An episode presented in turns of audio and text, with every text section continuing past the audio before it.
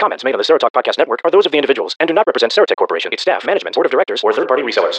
Greetings, everyone, and welcome to the Art Appreciation Society portion of End of Line. This week, we choose to look into the more esoteric, artistic way of appreciating poetry and the spoken word.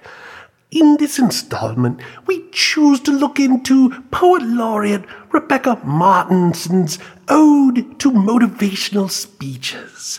A sojourn into the soul, a gigantic look to what could be and what is. It lays it out there and strips you emotionally bare. So, without any ado, a dramatic reading from the great Rebecca Martinson. If you just opened this like I told you to, tie yourself down to whatever chair you're sitting in because this email is going to be a rough fracking ride. For those of you that have your heads stuck under rocks, which apparently is the majority of the chapter, we have been fracking up in terms of nighttime events and general social interactions with Sigma Nu.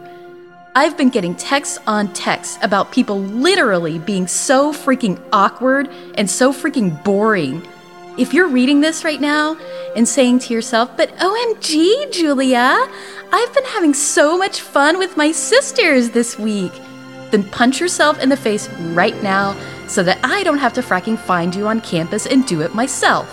I do not give a flying frack, and Sigma Nu does not give a flying frack about how much you freaking love to talk to your sisters. You have 361 days out of the freaking year to talk to sisters, and this week is not, I freaking repeat, not one of them. This week is about fostering relationships in the Greek community, and that's not fracking possible if you're going to stand around and talk to each other and not your matchup. Newsflash frats don't like boring sororities. Oh, wait, double fracking newsflash! Sigma Nu is not going to want to hang out with us if we fracking suck. Which, by the way, in case you're an idiot and need it spelled out for you, we fracking suck so far. This also applies to you little shits that have been talking openly about post gaming at a different frat in front of Sigma Nu brothers. Are you people fracking retarded?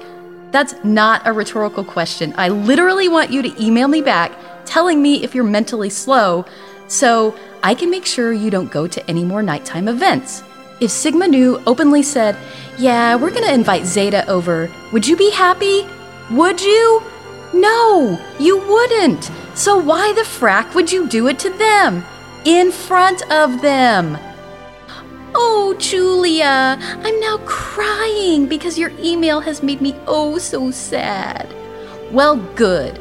If this email applies to you in any way, Meaning, if you're a little asswipe that stands in the corners at night, or if you're a weird that does weird during the day, this following message is for you. Do not go to tonight's event. I'm not fracking kidding.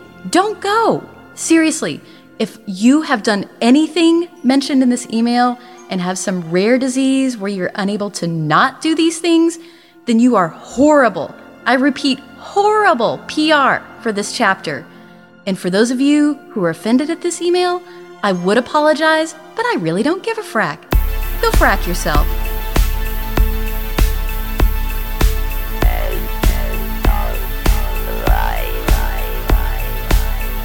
Welcome everyone to End of Line. I'm Ranger1138, and along with me for the ride is the rock star. See there, better. Oh, See? I do get a Ah. rolled R this time. Nice. I'll Alrighty. Chewbacca it for you. and uh, suffering along with us once again because he enjoys the temper, the torture, and the torment. Mr. Byron Lee. Hello, Mr. Byron 27. How you doing there, sir? Hello. You know, the, the straps on this chair are getting a little loose. Hey, could you do a little bit tighter? Because you've been in it all so Yeah, often, how's you that? pretty much wore it out. Okay, let's see. There we go. Cutting off a little circulation. That's what we're looking for. Oh, that feels so much better. There you go. Thank you. Now you can be, you'll, you'll have that perfect posture. I'm going to talk like this for the rest of the show. Yeah, and being that we're all computer users, we probably all need better posture more than likely. It's, it's Good entirely point. possible. The quote that you heard at the top of this show is a little risque, and that's kind of gonna be a theme of this show. Uh, not that we're not going to keep the clean tag, we, we are going to keep the clean tag, but the, Just by the hair of our chinny chin chin, I think. But still. Pretty much. and and some of those sorority sisters had to shave said hair. But anyway, um, if you want to find out that full transcript and some links to some other dramatic readings that are uncensored, uh, head on over to eolshow.com, as you already know. And you know. We are going to discuss even more crazy things that you probably shouldn't know about in Abomination. Oh, Abomination is back. I kind of missed it last episode because, you know, there are lots of horrifying things out there. Well, you didn't, you know, drop the beat was was popular. We did get some comments about that. In fact, uh, uh, Jen, uh, Jen, St- who did we get? Uh, email from Jen, Janine, Janine Stanley. Janine. Yeah, there we go. Blanking on names. That's what that's what what's happening when you record this this late. That's what happens when you stare at sorority sisters for too long. Your brain just yes, when, when you read those emails, yeah. Send in some great feedback about music and uh, Game of Thrones and some others, so we appreciate that. The idea, though, is that with Abomination, there was just a bunch of news all at once. And so that's why we're back here. Like, one of my movie favorites of all time, I really do love this movie, The Rocketeer. Disney is talking about rebooting The Rocketeer, and I can tell you right up front, I don't like this idea at all. I don't, I don't, I just don't. No, I just don't. Don't. Why? I mean, come on. When was the last time Hollywood came out with an original idea? Why do we have to continue to remake everything? Everything that was once good back in the 80s and, and 70s and, uh, you know, far farther back even more. We're just redoing it all over again. Original thoughts, original ideas. That's what we want when you go see a movie. I don't want to see the same movie again with CGI. I don't need But it's Jar Jar original. Binks in a we have freaking jetpack. people in it. God. Jar Jar in a jetpack. I like it. Shrek in a jetpack. yeah. Misa not know where I go. That would be, uh, I'm not sure how to say this. And, and, and actually, sort of this movie was remade. If you watch Captain America, I remember sitting there talking to my friends when I saw Captain America. I was like, man, this feels so much like Rocketeer. Wow, this really, I mean, the era, the way they shot it, it really feels like the Rocketeer. And I go out and look up on IMDb. And I go, oh, look, it's the director from Rocketeer. Oh, that's my great. Well, in the article, they mention Iron Man and how it's supposed to have a really Iron Man feel. So if you like Iron Man, except uh, not so good, you'll like this. It's- yes, from from the from the fine makers of such films as. you may remember Or- me from. That's exactly that's what I was thinking. Yeah, blood on the blackboard. You know? the Troy McClure jokes. There we go. Uh, Yes. The by the way, drink Simpsons quote. So those of you who are playing the home game. Thank you, followers of EOL Show, uh, twitter.com slash EOL Show. It is true, there is at least one Simpsons reference per episode. The, How to have a short conversation with Joe. Hey, Joe, do you remember that one time on The Simpsons when, yes? Simpsons did it. Simpsons did it. Pretty much. the thing that I can say honest and for true here, though, is Disney is actually doing other things like buying up Star Wars and Marvel and Pixar. So they do have some originality coming. It's just not necessarily right there. From them. We we bought originality is all. It's not like anybody went out and remade Wizard of Oz. Oh, yeah, wait. There's actually a great song. And, uh, you know, when you guys were doing Drop the Beat and uh, you were naming songs, I was thinking, oh, there's a great parody of that. And there's a great parody of that. so when you talked about Disney buying up Marvel and Star Wars, I was thinking of a couple of songs by the great Luke Ski. One of them is Marvel Poppins, which is a parody of super supercalifragilisticexpialidocious.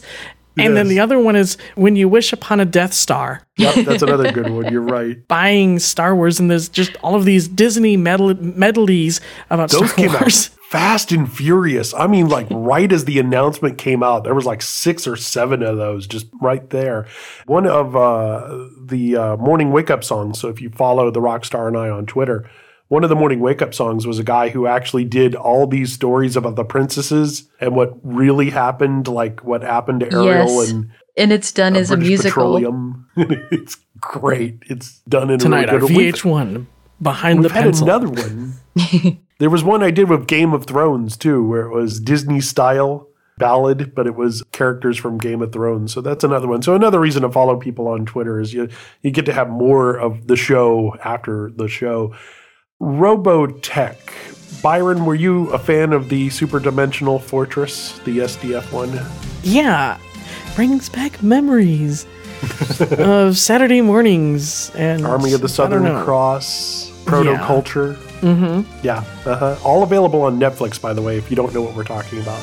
Netflix is a bastion for those who have children right now who don't get a real Saturday morning cartoon experience. You can now just queue up a bunch Mm-hmm. of crap and set them down in front of it, and there's just so much stuff on there now. Uh, remember having to break a neck to get home to make it there by 3.30 in order to catch show x or y and now you can actually watch 90 something episodes of robotech in a row if you wanted to. It's, All in i one couldn't imagine that as a child. Could not especially since i was watching a black and white television with uh, rabbit ears or a coat hanger and all that snow and going yeah that kind of looks like a face. Yeah, there you go. It's like an etch a sketch, all broken and stuff. Robotech's being remade, and I don't know that I want a live action version per se, especially if the words Michael and or Bay are involved. That he's already destroying Ninja Turtles enough for me, and he's already messed up the Transformers pretty bad as well. Yeah. I was gonna say, I mean, do we really need recreation again? Recreations of classic things, like you know, we've already had a Thundercats recreation and a Masters of the Universe Yeah, anime recreation, and it's like, oh, man, you know, just with the voice of Batman alone. Mm-hmm. Beyond, no less, uh, as Lion-O, which I, I, that was kind of weird to get used to. Will Will's a great guy; he does a great voice for Terry McGinnis. Not sure about Lion-O, and they're very similar. You know, Japan let Japan do this. Like some of the Yamato stuff is live action. Like there's been a couple of fi- uh, live action uh, Yamato stuff, which is awesome. But they're actually doing a true, real live action, big budget one in Japan, and that's okay. Let that happen. Robotech was never ever meant to be what Robotech was. It was we Americans who took a bunch of anime and kind of turned it into one overarching story over three generations. Great stuff about that. If you ever go look up Harmony Gold and how they changed that and Captain Harlock, there's some really interesting ways of how they had to modify Macross or Macross Plus into Robotech. And uh, anyway, I'm not sure how that'll work out. That'll be very, very interesting. It it might be neat to see Minmay live as long as she doesn't sing the four songs she sang over and over again. Street light, stage light. moon- Oh, never mind. I'm sorry. It's probably a good thing I'm not familiar with uh, with this I show. actually own that CD, and that's actually how we have some of the music. Anyway, How, how about some crappy live action TV shows from the 90s, like, uh, oh, I don't know, VR Troopers? Oh, my which is on God. Netflix now. My stomach churns. It's almost as good as Mighty Morphin Power Rangers on Sega CD. Oh, ah, it's almost oh, that good. Lord. 64 colors on screen and the resolution of, well, your pocket calculator. So it was like geometric shapes all moving around at once. Click here, click here. How about MacGyver? I mean, not MacGruber. I mean, we have that already, but a MacGyver remake? Okay, so here is a bottle cap, a bag of ruffles, and saran wrap. Now use this to escape from this reboot because I, I really don't think it should happen. What you're saying is it would be like chopped, but survival chopped? Yeah, but MacGyver kind of was like that. You would take these really bizarre things, and somehow he would manage to manufacture something to get himself out of a situation. But now it would. It would feel a lot like chopped. All right, MacGyver, in this episode, you have these items. exactly. You have 20 minutes to come up with this and an entree. Yes, I was just think, I was thinking it sounds like the Iron Chef, but with gadgets. right. I, I know exactly how I would escape from this remake with a bottle cap and ruffles and saran wrap. First of all, I would eat the ruffles because I would need them to get over the, the just the sickening feeling of having a MacGyver reboot. But then I would use Yeah? the saran wrap and wrap it around my head until I couldn't breathe anymore.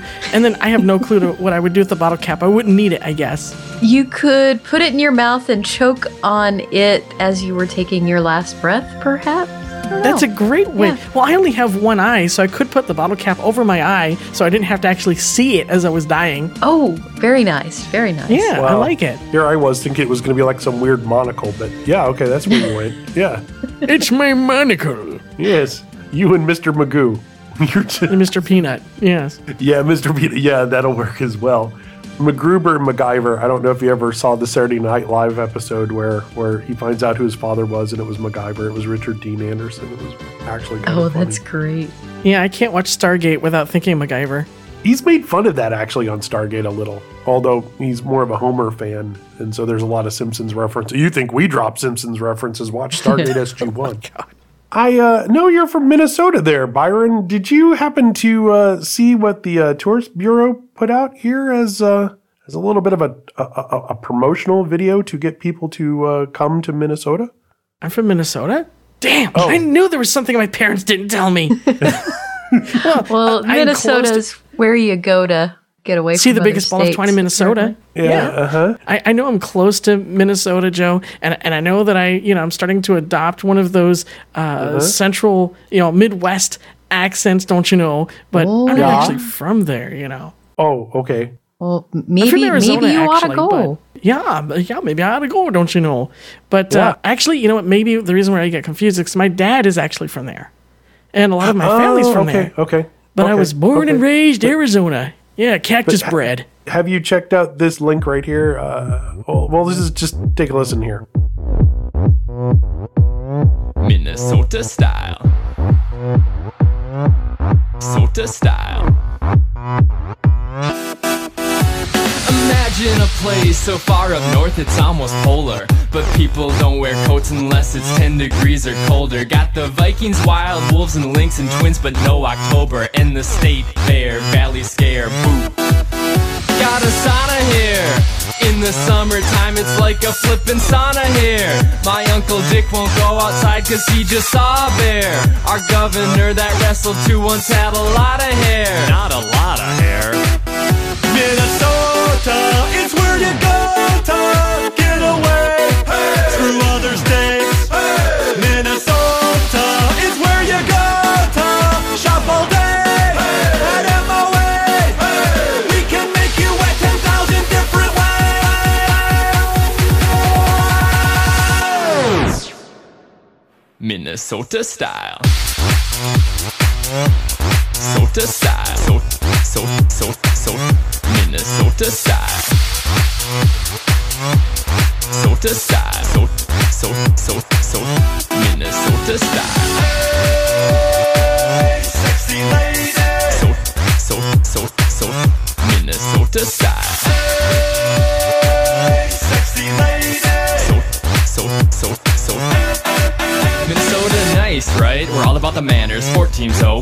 All the banners. Have a lot of fun on the Viking trails, but we always think it's dumb when the Vikings fail. Oofda, oh for cute, yeah, you betcha those words are overused, and your light rail is overdue. Check the map, we're on top, we're over you. And it's out of here.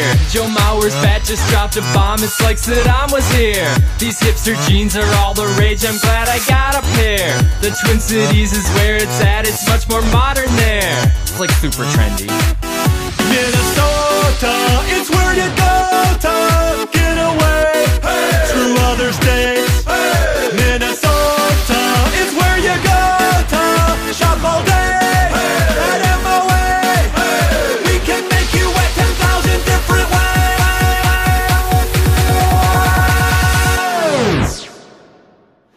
Minnesota style. Sota style. So, so, so, so. Minnesota style. Sota style.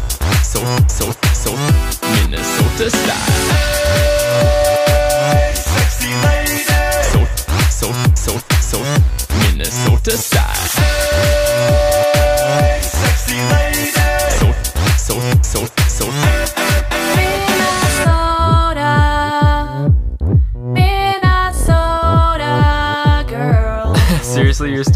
Singing that song? Was it like two years old? Korean pop is the new thing. You know what I'm saying? Minnesota style. Sexy lady. So, so, so, so, Minnesota style. Sexy lady. So, so, so, so, Minnesota style. So you gotta go to Min. Uh, you know what? Let's just go to the Minnesota. Nexus. Yeah, moving right along. Moving right along. Oh God. now, now uh, see, I said wrong sounding Muppets, and now you're there, right? That's- Now he's a You wrong and sounding Fozzie. Muppet. the songs that we're about to mention here have nothing to do with the Muppets. In fact, it's probably Or Minnesota the polar 180 opposite. It's almost been 30 years since the birth of that little sticker that we've come to know and love as a sign of insert adjective here. Some people would say quality, some people would say goodness, some people would say filth with um the Filthy 15, the PMRC kids, those of you who are not old enough to remember the 80s, was a group that was out to save our virtues. And with people like Tipper Gore and others, they were going to clean up the disgusting record industry. Well, well, that didn't work. But what they did manage to do was be able to stick a gigantic black advisory warning on CDs and later actually it was started off as a sticker but later actually was imprinted on album covers and others so that way you couldn't get rid of it. And of course that's actually where they put the price tags and the UPC codes. Anyway they were very successful and we've got some links here in case you're not familiar with this. This is kind of the red scare or the comics guild version of what happened to audio. It's very similar in media that this happens every so often and uh, the Wikipedia will tell you more. And uh, we have a link here also to the YouTube where Dee Snider and Frank Zappa and others testified. Uh, I remember actually watching the Frank Zappa bit on MTV, believe it or not, with Kurt Loder, and how this impacted things. And all it really ended up doing, as we all know, is oh, look, it's got a, an advisory sticker. I need to buy that. You know, Exactly. that's hot. But what we thought we'd do in the Nexus here is go over the 15 songs that really push them over the top. Because if you've ever seen the South Park episode about the boys having to read Catcher in the Rye, things over time just change our, our philosophy, our morals, what is considered, you know, filth is no longer. And it's interesting to look at these songs some almost 30 years later and kind of put them in perspective as that really wasn't as bad as you guys made it out to be.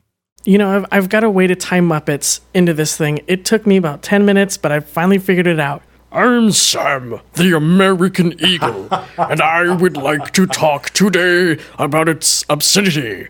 I, for one, am appalled. Absolutely. That actually, you're right. That is a good parallel. I like that. Yeah. Yeah, About decency. Exactly. exactly.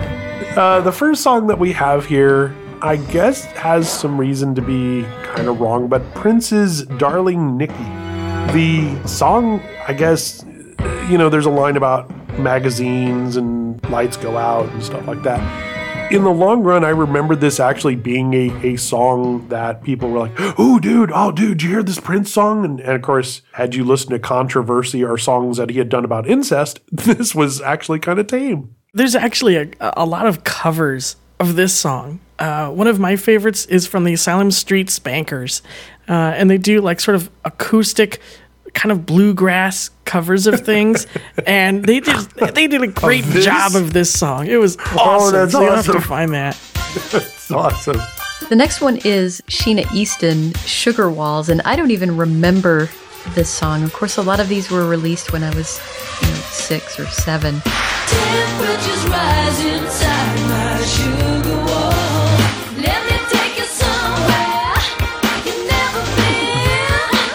been. This got played a lot on pop radio. And of course, this is uh, about Another body song part. about sexy times, I guess. And uh, yeah, Charlie and the Chocolate Factory. It doesn't taste like a snozberry. I I was taking it literally, like like sugary walls. Mmm. I, w- I wish I had sugary walls. Hansel and Gretel come to life. Oh, good. This is another Prince song. Prince was actually uh, producing a lot of female artists back then. You had uh, Sheena, you had No one compares to you. Uh, yeah, Sinead O'Connor. Uh huh. And uh, he also tried to produce uh, Teri Garr. Uh, I'm no, excuse me, I'm kidding. He tried to produce Kim Basinger in uh, 19 in uh, Batman 1989. Actually, when they were See, filming Dax Batman. as you've never seen her before. Oh, That's what no, she Te- said. no, no, no, no. Teri Garr was in Close Encounters. Oh, yes, yes, yes. This is Yeah, important. uh, this means something. yes. And she has Star Trek. She actually was in Assignment Earth, which was going to be a spinoff. Anyway, so Dale Bozzio was another person that he produced on the side. So he had this thing for blonde actresses and, and others. As bad as this song sort of is, and again, it's Prince, I think Morning Train is still a bigger Sheena Easton crime against society. That song got played way too much. And if you don't know, kids, Morning Train, I'm not even going to give it to Patrick. It doesn't even need to be in here. it just doesn't even need to be on this podcast. Look it up on YouTube. Why am I suddenly reminded of uh, you know the, the first episode of Star Trek: The Next Generation, where Q is listing off all of the crimes against Crimes. Uh, against society that we have done. You know, and, and why am I just flashing back to you know? Do, do you remember that song? Exactly. That one British pop actress type person, yes. okay, you do have us on that. She sang that James Bond song really well, but this one was just awful, just awful. and I'm about to slide into we've apologized for Bryan Adams many times. Apparently, there's going to be lots of South Park references today. The third song is from one of my all-time favorite bands, one of my four pillars of metal, as I as I call them. Breathe, breathe, we want breathe. Eat me alive.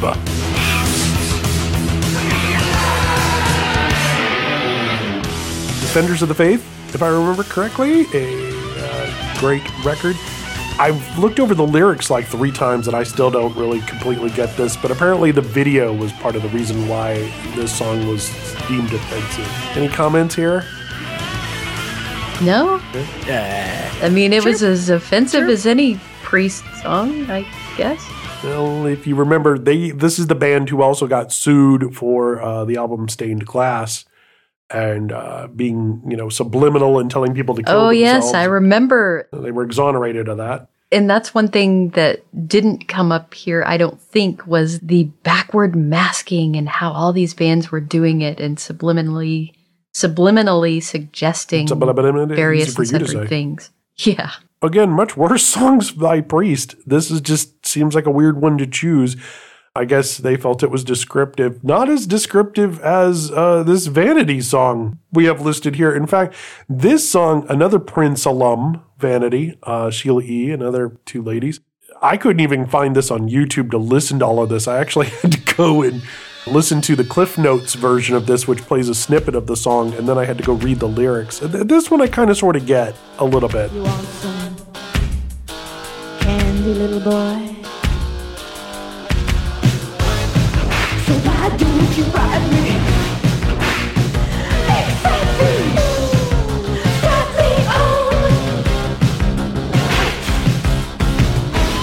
At the time, Yeah, so and the when this title? was- yeah, let's let's hear the title of this.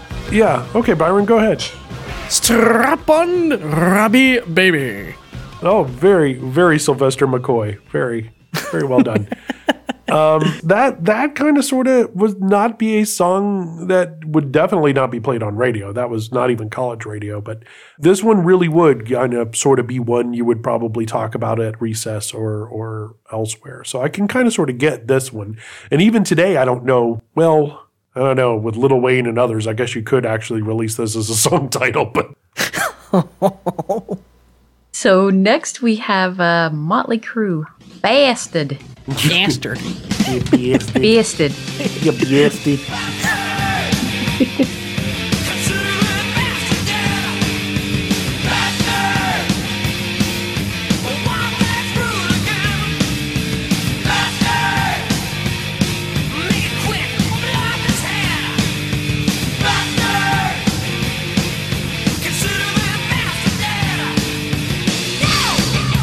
Rockstar, what do you think? I mean, there's some other cruise songs out there. This isn't by far. Uh, yeah, this one was for violence and I can think of any number of other more violent songs than this. I mean, it didn't even register on my radar as, yeah, that's that's probably questionable. I guess the title, you know, if you're just going by, well, the titles of stuff, this probably has some filthy things in it, then yeah, maybe, but not really. And the same is true for this uh, next one, which is ACDC. Let me put my love into you. That one was uh, sex, not violence. ACDC with a sex euphemism. That that's a stretch. Yeah, that never happens. They never do that. Yeah, that's that's not their career at all. That's so unlike them.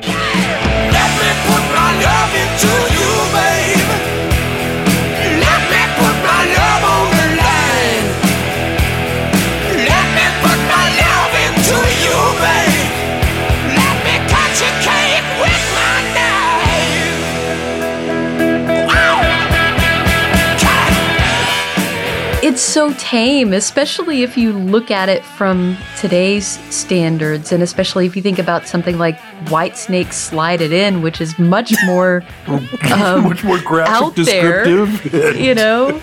But we let that go because that had Tawny Kitaen in the videos, so that was okay. And she's Totally hot, fine. so we said, all right. yeah, Yeah. that- no, no. We thought, you know, as long as I don't have to look at David Coverdale, that's awesome. That- having Adrian Vandenberg and Steve Vai in the same band, that might have been a crime against humanity, and I actually have seen them live. Bad English opened. Anyway, we won't talk Oh, about that. there's Q again. this is true. You know, in, in high school, it was so funny. In high school, it was, these are things you shouldn't listen to. And then they played the opening of Shout at the Devil, the whole big thing at the beginning. And it was like, like, that's not catchy at all. I'm not going to go. I shouldn't listen to find that. But that thank you or for anything. pointing it out. I appreciate that. I, I never would have found this on my own. Thank you. Which is the whole point of this stupid sticker. it was like, don't listen to this, kids. Don't press this red button. Whatever you do. Thank you for pressing that button. Please do not press it again. Yeah. yes. Well, here's Dee Snider. We talked about at the top of the uh, segment that Dee came out and spoke. By the way, that's at the very beginning of the YouTube video, so totally worth it for that reason. Twisted Sister, we're not going to take it.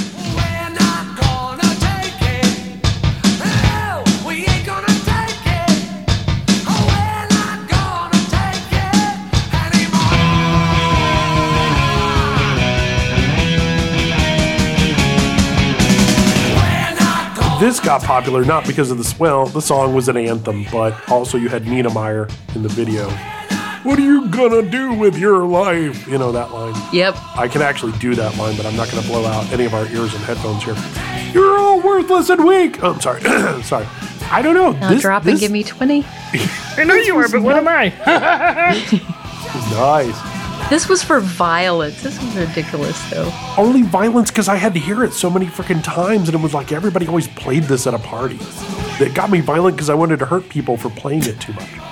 Every time I hear the, the name Twisted Sister, I'm reminded of a quote, and I don't remember where it comes from. But basically, it's uh, you know, when you're in the rest, you know, you're in the you're in the nursing home in, in 2050, and you know, there's an orderly there, and you know, put on Twisted Sister. It's soothing. It calms them.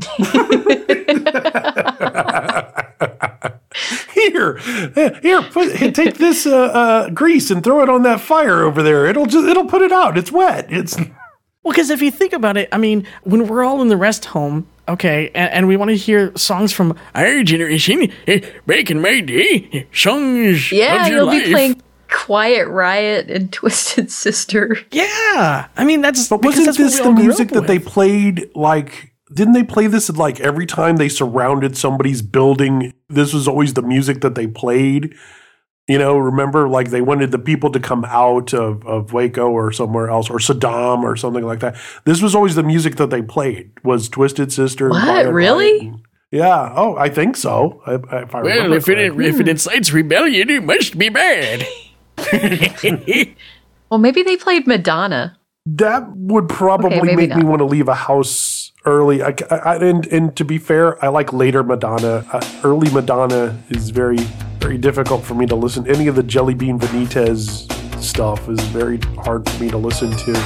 And Dress Dress You Up in My Love is not by far one of her more dirtier songs.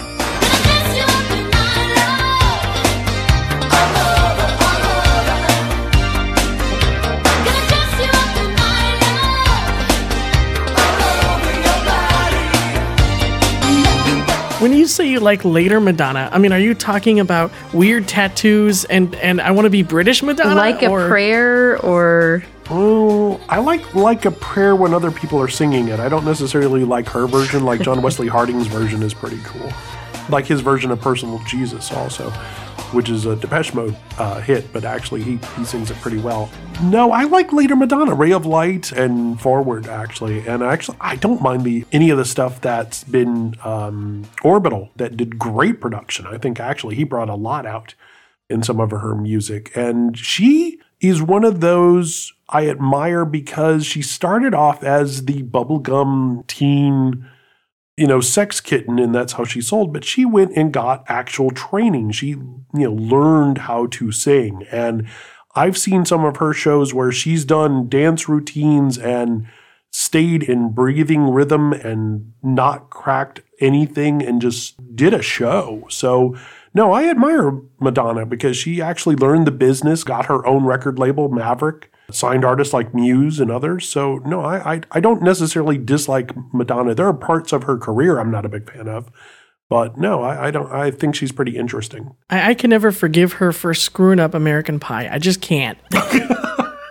Okay, there is Look, there's there's no redeeming factor here for you, Rockstar. Oh no, I, I don't hate Madonna. Okay, I mean, because I first heard Madonna as a very young person when she was at the beginning of her career, that's the stuff I liked. And when she kind of branched out and did other things, it was like, oh, she went all weird and stuff now. So I kind of ignored a lot of it. I don't think anybody can do a biopic of her because where do you go with Dick Tracy or Evita?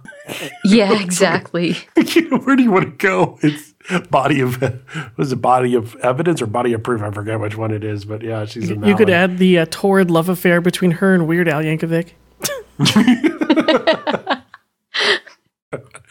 and she's already done stuff like her her documentary video where they were on tour with her and stuff. Remember that? That- you know, ooh, it was controversial, and uh, okay, yeah, certainly a lot more than "Dress You Up in My Love." So, but you know, you, these these are the songs of their time. Like "We Are Sexual Perverts," "F Like a Beast." Yeah, you wouldn't expect a band whose acronym stands for that to have anything filthy, but Mm, no. there you go. What's so wrong with a wasp? It, it's an insect. Ask Lita Ford. She's divorced from a member of Wasp. Oh, That's right, she is. Sorry, sorry, sorry, sorry. I, I watched too much of that metal show. Okay, I'm sorry. I'm the only one.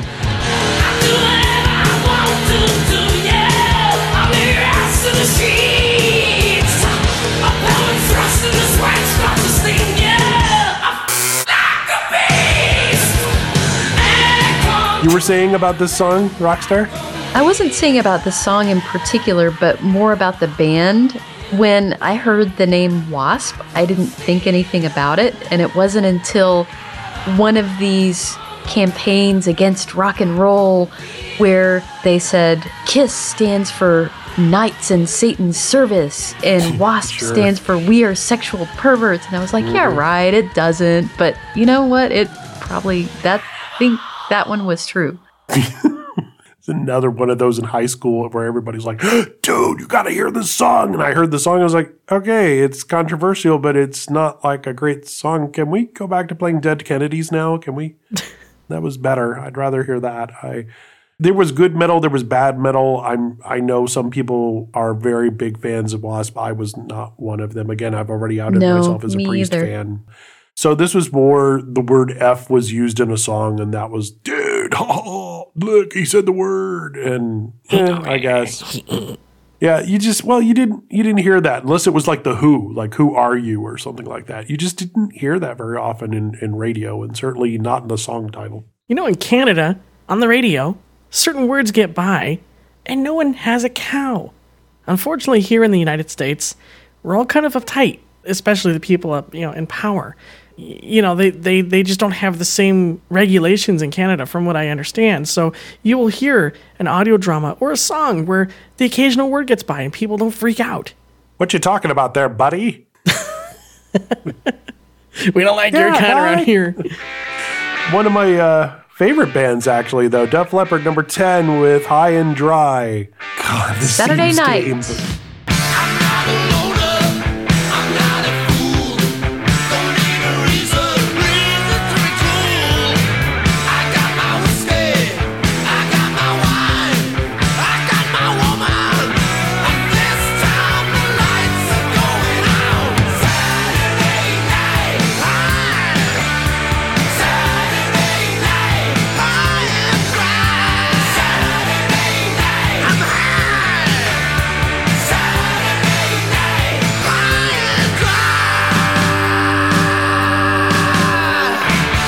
Yeah, this seems so tame.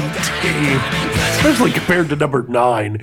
It just I thought they were talking about laundry. Well, yeah, exactly. And if they were going to choose this, why didn't they? Wait, was this Me and My Wine? yeah, That was on. Yeah, yeah. It's also on High and Dry. that's on that album too. Why didn't they choose that one? Exactly. Actually, some people would say "Bringing on the Heartbreak" because that was overplayed because they'd never played Switch uh, Switch six three five right after, which is awesome. Those two songs are totally meant to go together. I don't care what the CD says. I just think because Def Leppard was hot at the time, and I think that was kind of where this on, got you think? it. Yeah. Compared to some of these other songs on the list, where I okay, Vanity, okay, Wasp.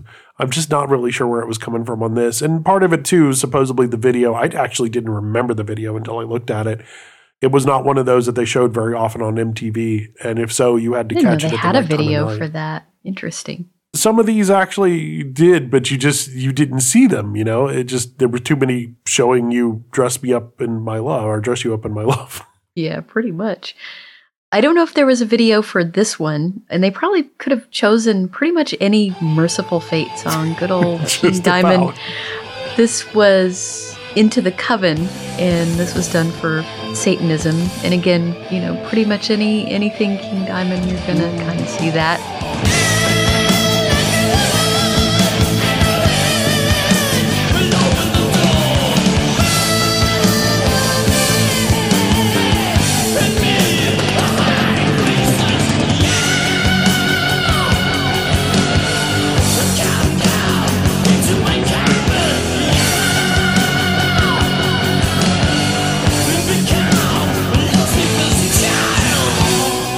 Yeah, okay at the time. And considering this was mid 80s when D&D was turning your kid into a demon. Yeah. No, I can actually get behind this one. This this was pushing the boundaries and it wasn't something that you would see on television or anything like that. I mean, you know, Wendy O. Williams was one thing, but this was a bit pushing it. So I can kind of understand that this was, you know, destroying the fabric of our youth. Byron, did you look at the clip here, uh, linked here in the show notes of this particular one? I unfortunately did not get to see this one, so I'm out on this particular song. Uh, if there's a parody of it, somebody let There me know. is a parody of it, in fact. Yes. Into the oven. Another Hansel and Gretel reference. Nice. No, I think that's been trashed. Oh, look, number 12 by Black Sabbath.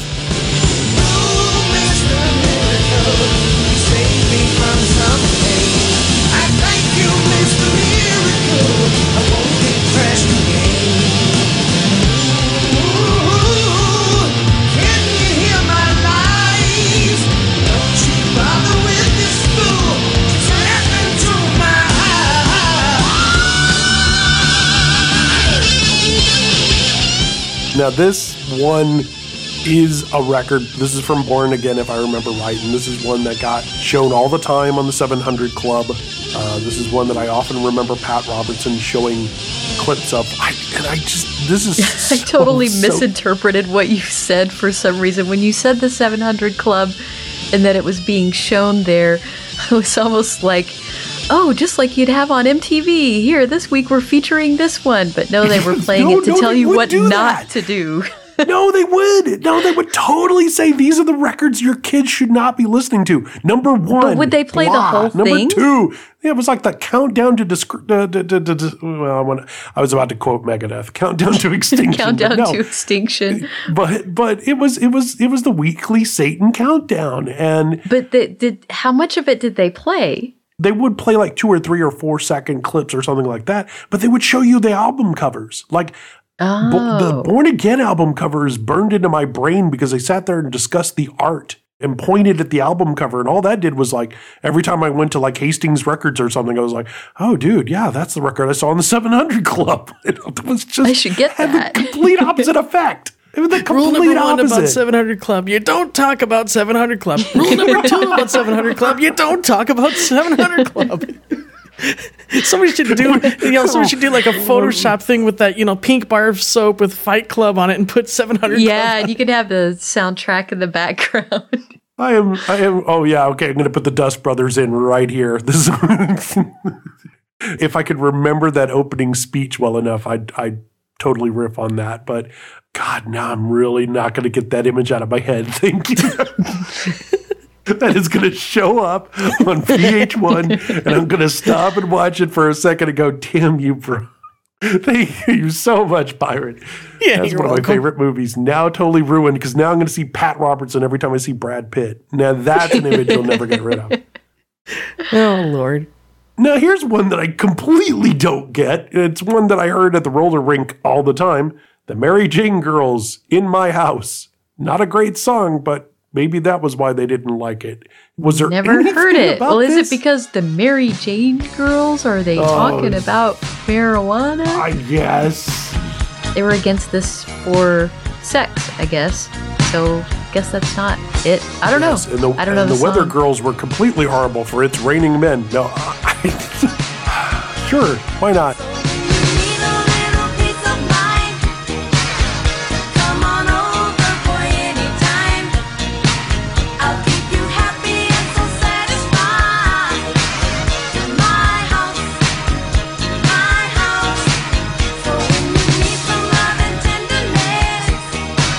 Is house euphem- euphemism for a body something part or else, something? No, come on. Sugary walls in my house. Yeah. Architecture just gets me hot. There's just something. The beautiful people, the beautiful. Okay. I was going to make a steeple reference. Anyway, Yep. It's all relative to the size. This one I do agree with, though, here at number 14, because this band was all about it. There was a wonderful documentary I was telling Rockstar a couple of weeks ago about shock rock, and they were interviewing people like Alice Cooper and the like. And what Venom came out and said was, yeah, we looked at what everybody else was doing and said, that's not Satanism. This is Satanism. You know, it was like, okay. You know, they were like, no, we were like, turned into 11, man. We're going to do this thing. And they were offended by Kiss and others and said, no, no, no, don't come out in makeup. You know, you're pansies. Don't do that. Just come right out. And they did the whole nine yards. And so I don't blame them for putting Venom on this list because they were wore it like a badge of honor, baby.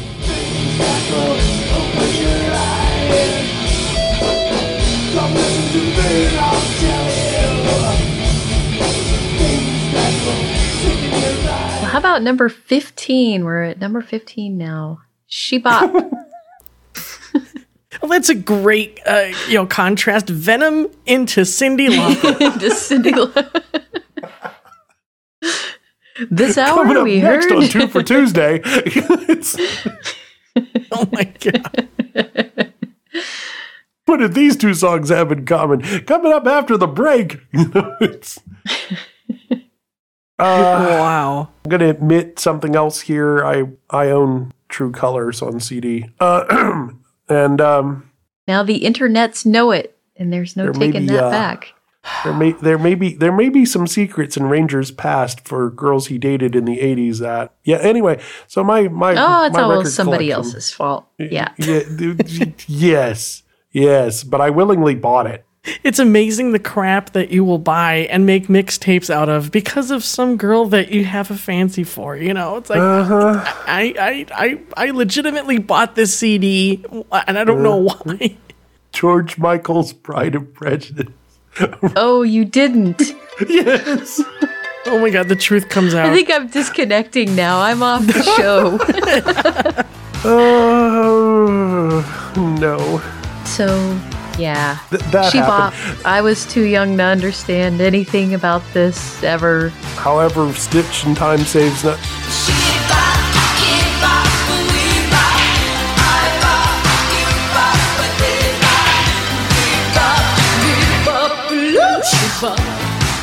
No, no, this one kind of was a little flirty with the lyrics, and yeah, there were there were always songs that kind of wink or nod to sex, but yeah, this was sort of kind of obvious, I guess. I mean, I was young and naive too, so I didn't completely get it at first until I actually listened to her perform this live once on. Uh, I listened to it because she was performing at the summit in Houston, and it was simulcast on a Houston radio station. And it was like, ooh, wow, I didn't have to go to the show and I could hear the concert. And then she came right out and said what the song was about. And I was like, uh, uh, oh, okay then. Why am I just imagining Jim's dad from American Pie sitting down with you, Joe, and he's got his glasses on and the big, thick, you know, eyebrows, and he goes, "Well, you know, Joe, it's perfectly natural for a man to take things into hand, if you know what I mean." Wink. Master of his own domain, right? Is that what you're going for here? oh my god. Quote Seinfeld there for you. Good I'm going to old go make the obvious. Yep. The song, pretty catchy, and so it was a good pop hit. I'm Casey Kasem, and I want to tell you about the story of this song. You know, Why are we playing a damn death dedication right after an up tempo record? ponderous, man. Freaking ponderous. Ponderous. now I'm going to have to go find that for show notes. Thank you. That's Two. Two. God. I so love it. these are the filthy 15 again some of these i guess are even if we put them into context even if we take ourselves out of the space-time continuum and journey in our tardis back to the 80s i'm not completely sure that some of these were as offensive as people made them out to be at the time. Certainly they were looking for examples to get that little sticker on there and it worked because we we did get those stickers. But you compare that to half the stuff on mtv or fuse where they have to bleep every other word to the point that it why is it even a song i i don't really you know i'm shocked i mean because we lowered standards later This show has just totally made me devoid of all morals. You know, after hearing all of these songs, I- I'm just a, a, a pawn in Satan's game now. I've resigned myself to my fate, and I'm just in the void of lack of morals. Oh well. roll this 20 side uh, for a saving throw because you, you might be able to make it to noms Hey, where's the Mountain Dew? Hey, can I have some Cheetos?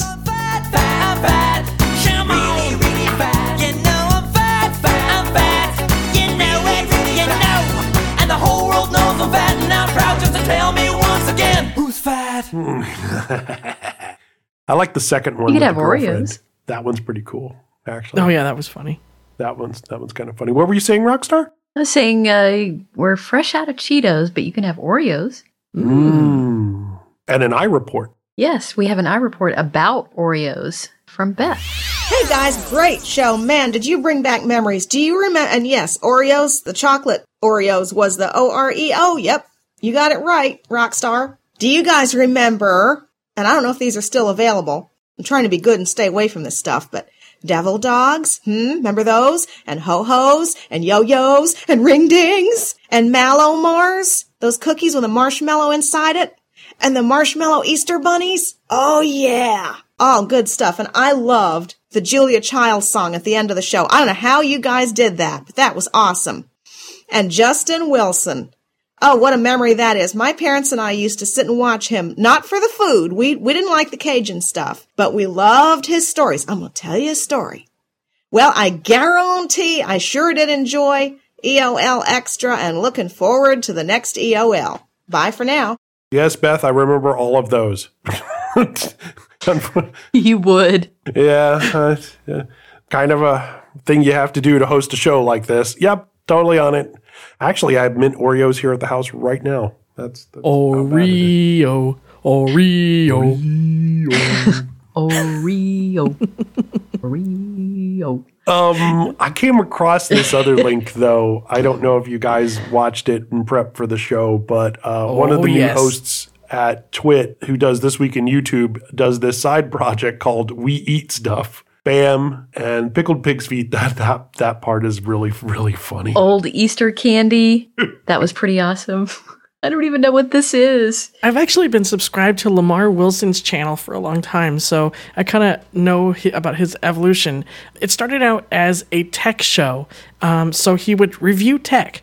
And he decided at one point, you know, this is not who I am. This is what people told me would, would bring in traffic. You know, they, they said, you should be the tech guy. And, and he said, no, I, I don't want to do that anymore. I want to do a vlog where, yeah, maybe I talk about tech from time to time, but I talk about things that interest me and where I can either be serious and have a topic like, you know, why I don't date very often, or doing something really stupid and weird like eating bizarre food. So Lamar Wilson has kind of changed his formula or his format, if you will. But his channel is really just sort of like an a uh, once every couple of days vlog where he does random weird things, and this this just happened to be one of those things. So uh, he doesn't eat stuff every day, um, but but he's definitely well, worth he checking might. out. He just doesn't. he, he might to continue existing, yes, but but he's Well, not eating true. strange stuff every day. and I- not I- eating I on know- camera every day. Right, right. Yeah. Right, right. Like man versus food. That dude doesn't do those challenges anymore because the doctor told him you might be killing yourself by trying to eat this hoagie in ten minutes. You really, you really should stop that. Oh, dude, speaking of YouTube and food, you know, you're talking about we eat stuff where he just ate all kinds of weird stuff. And that, that was certainly interesting. You should go watch that. But another thing you should watch is this channel called Epic Mealtime. Yes, Epic Mealtime is is classic on the internet. If you if you aren't watching this, this is one of those like Ask a Ninja. This is just one of those you really need to be familiar with if you're into internet or YouTube meme culture. Yeah, so they've done stuff like one of the recent ones they did was they built a meat tank. So they had, you know, like uh, burgers for the outside of the of the treads, and then they had like what was it like sausages for the actual treads, and then they had a big like a meat bazooka and a big hamburger meat uh, body of the tank, and then they just sit there and they ch- they eat this thing. They ch- they just and and it, bacon and beef and burgers and deep fried burgers and bacon and bacon and bacon. It's it's worth watching. It'll give you a heart attack just watching. They were on the final weeks of Attack of the Show a lot. I, I miss Attack. Oh, I didn't know that. Yeah, they were on a bunch and they were interviewed and they were talking about things that they were planning on doing. It was the post Kevin Pereira era. It was the uh, last six to eight months there. So they were on that a lot. And that's how I, I knew them before that because Kevin used to talk about them all the time on the show. So that's kind of where I learned about them. And them and United States of Bacon, which is on Destination America, one of those obscure channels you may or may not have on your satellite or cable system, are great places for finding some of that. And Travel Channel. Travel Channel really kind of sort of started that with uh, Man versus Food and some other places. But there are some just real strange food things. Uh, Not, not even Guy Fieri and diners, drive-ins, and dives. You know, dude, stop you know, uh, the wing challenge at Man versus Food, and I think it was out towards the East Coast, and it was wings that actually had been fried with the sauce from previous buffalo wing sauces, and then it was injected into them. And Oh, you know, wow. it was really, really like hot, and the challenge was like to eat five of these things, period, oh with no God. milk or anything Yeah, like that's that. That's crazy. yeah, They have and- one at Buffalo he Wild that Wings where you have like what is it? You have the blazing wings, which really are quite hot, yeah. and I think you have to eat eighteen of them in five minutes or something really crazy. And, we, Oh. and we've talked about ghost peppers and stuff before. It's actually in the show notes at eolshow.com on a previous episode. And where it uh, kind of sort of hit the wall is when they said they had to wear gloves in order to avoid acid burns to eat said burger. Yeah, that's, kind of a problem. Yeah, That's well, a little the dude too is cooking hot. it and he's No, got a that's gas just- mask on. You know, that's that's wrong. Aw, You might need to I can soda see wearing the gas mask. down. Even normally, if you're cooking with a lot of peppers or something really hot, you can breathe it in and really not have a great time of it. yeah. Just got to have some soda to wash it down. Like speaking of other things, I saw this on the Food Network, I believe, or it was or Cooking Channel. Yeah, dry And- soda. Dry soda. Eh? It sounds weird. I saw this and I was like, I was thinking it was like some kind of bizarre powder, and somehow you added water and it would start fizzing at you and become a soda. But that's not what No, this soda is. stream.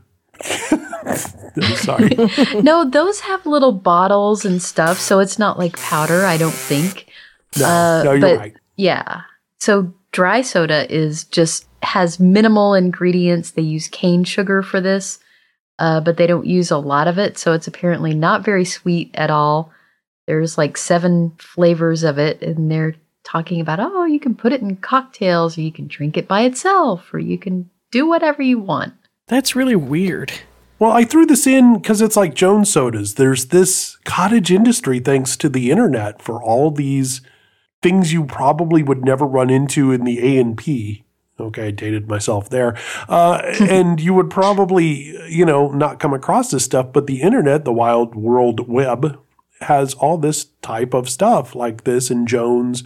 Because who would drink turkey and gravy soda? Yeah, I was thinking beef soda, but it was it was turkey and gravy. Yeah, but these are interesting, and and uh, you're starting to see coffee. Like there was uh, Tonx coffee from uh, listening to uh, Twit, uh, where it's the Netflix of coffee. They'll send you coffee every two weeks.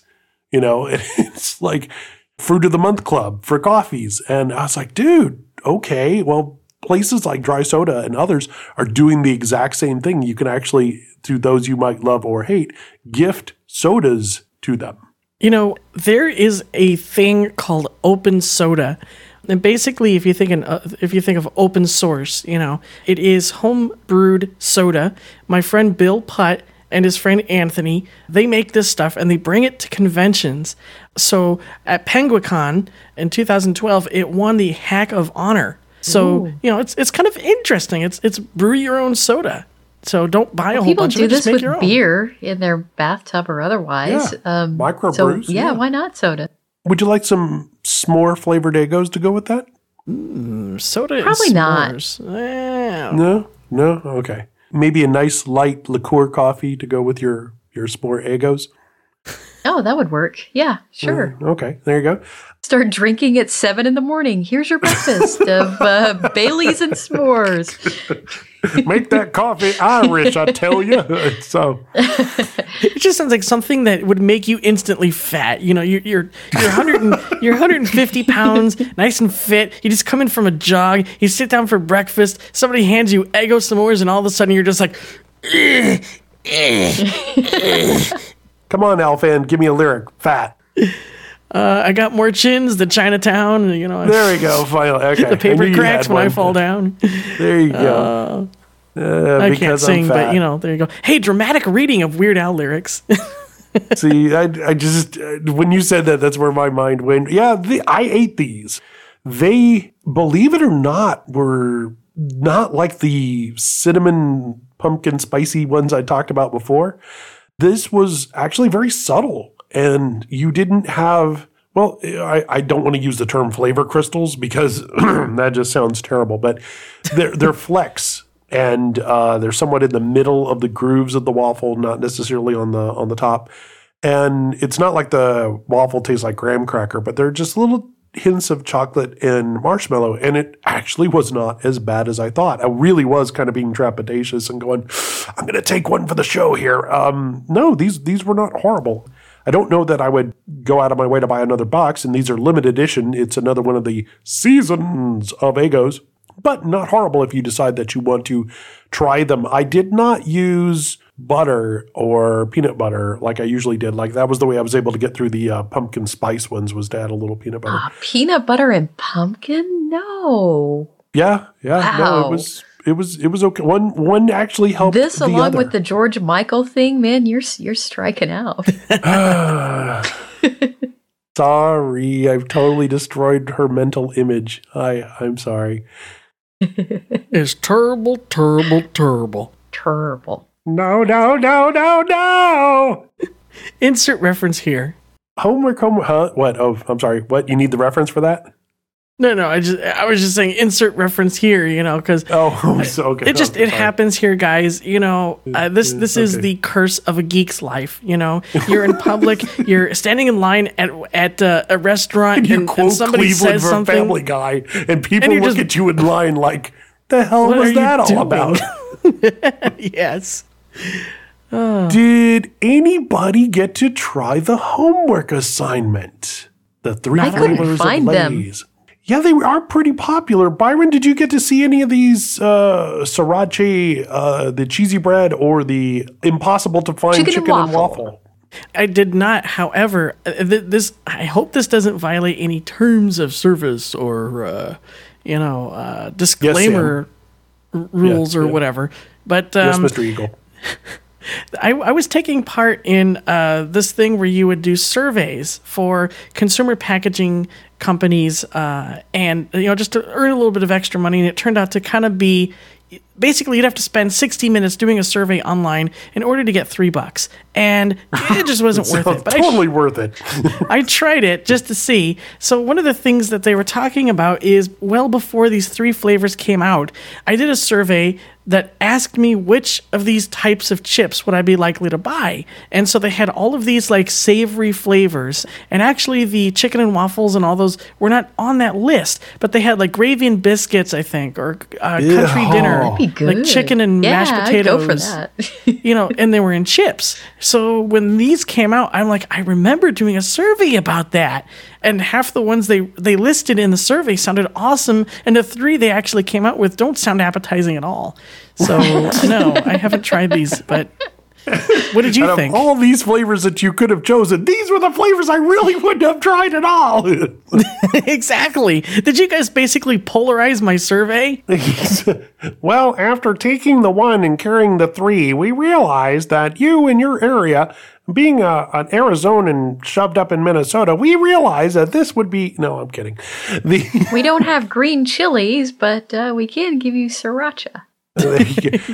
Those were okay. So I tried those. It's kind of sweet on the front and a little bit of a kick on the end. The tomatillos are better.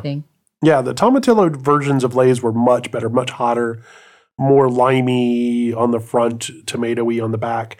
I like those a little better because I got those instead of uh, chicken and waffle because we couldn't find those. But cheesy bread tastes like at times burnt cheesy bread, so they got that right.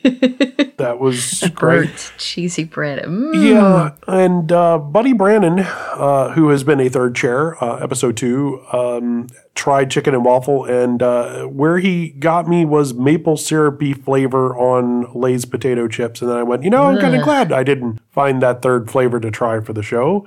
Doesn't taste very much like chicken. He had said it was more like the waffle part, and those were popular, man. You could you could not find those when we went to San Diego. We actually tried to get these, and I, I could find them here in Houston, but I was afraid that they weren't going to make the fifteen hundred mile trick, so chose not to get them because we thought we could find them in San Diego, and we actually scoured a couple places in San Diego, Rockstar and our our drivers and all, and we couldn't find it. So popular, super super popular. The problem with this is that at the end of the day, these are Lay's chips and Pringles. I don't know why they're thicker; they hold flavoring better.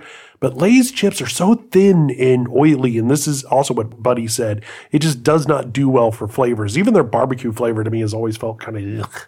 No, I'm I'm okay with the barbecue flavor, even though I'm not a big fan of barbecue in general. And maybe that's what uh, barbecue flavoring in general. Maybe that's why I like the Lay's because they don't taste much like barbecue chips. But Toonhead also tried all three of these, and uh, we have links to his audioboos as he and two other people in his house give these a shot. And um, turns out his favorite is the sriracha flavor, and uh, chicken and waffles made him very thirsty, and uh, he wasn't a big fan. But garlic cheesy bread, pretty good.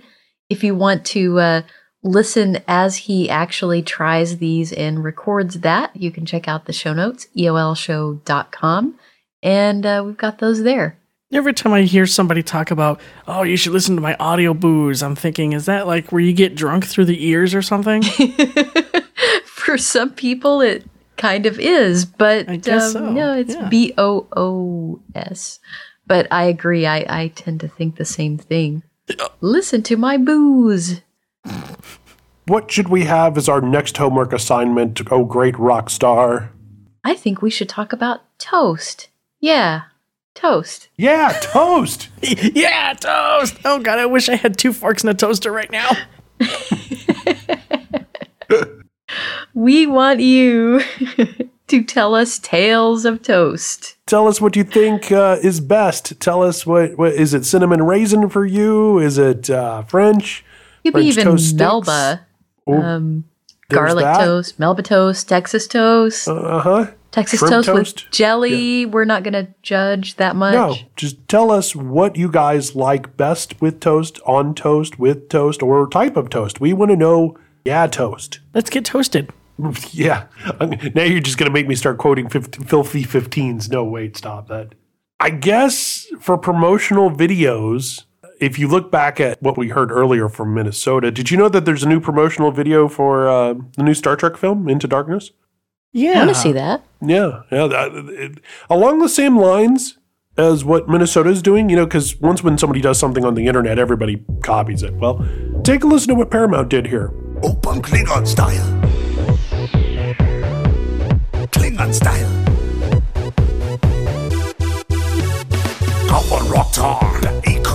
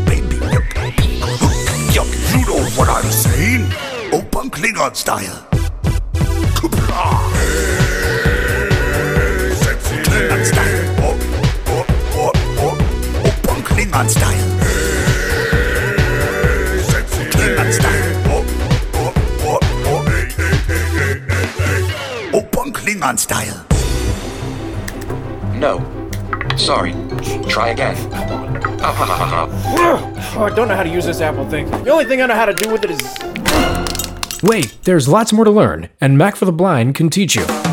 As an Apple certified support professional in Lion and Mountain Lion, with 8 years experience on Mac and 4 years experience on iOS, Triple Click Home's own John Panarese has what it takes to get you comfortable and productive with all your Apple gadgets. Training packages are available for both Mac and iDevices. When you're ready to take a taste of all that your Apple can do, Visit www.macfortheblind.com to get started. MacForTheBlind.com.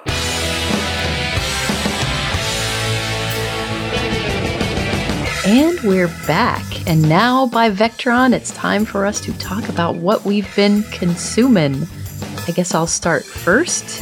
The Vectron reference is from one of the things I've been consuming, which is uh, Mitchell and Webb, although that reference doesn't come from this particular thing. It is uh, that Mitchell and Webb sound, which was on BBC Radio 4, and now you can get your own box set of it and uh, it's incredibly awesome British humor. And because it is radio, there aren't any times if you're listening to this on audio and you go, everybody's laughing, and I don't really understand why.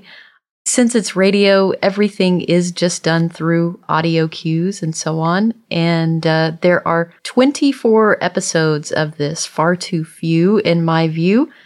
But um, David Mitchell and Robert Webb, and they have a couple of other people who appear Colman, in who's one of their sketches. favorites. Olivia Colman, yes, and uh, she's awesome. There, Sarah, I forget her last name. She appeared in uh, seasons three and four, and a couple of other gentlemen as well.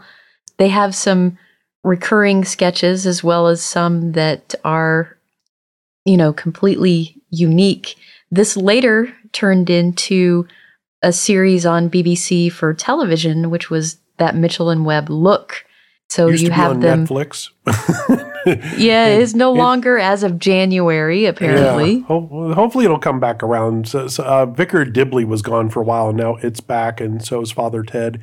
They kind of rotate them in and out. But Peep Show is there, which is also Mitchell and Webb. Um, seasons one through seven.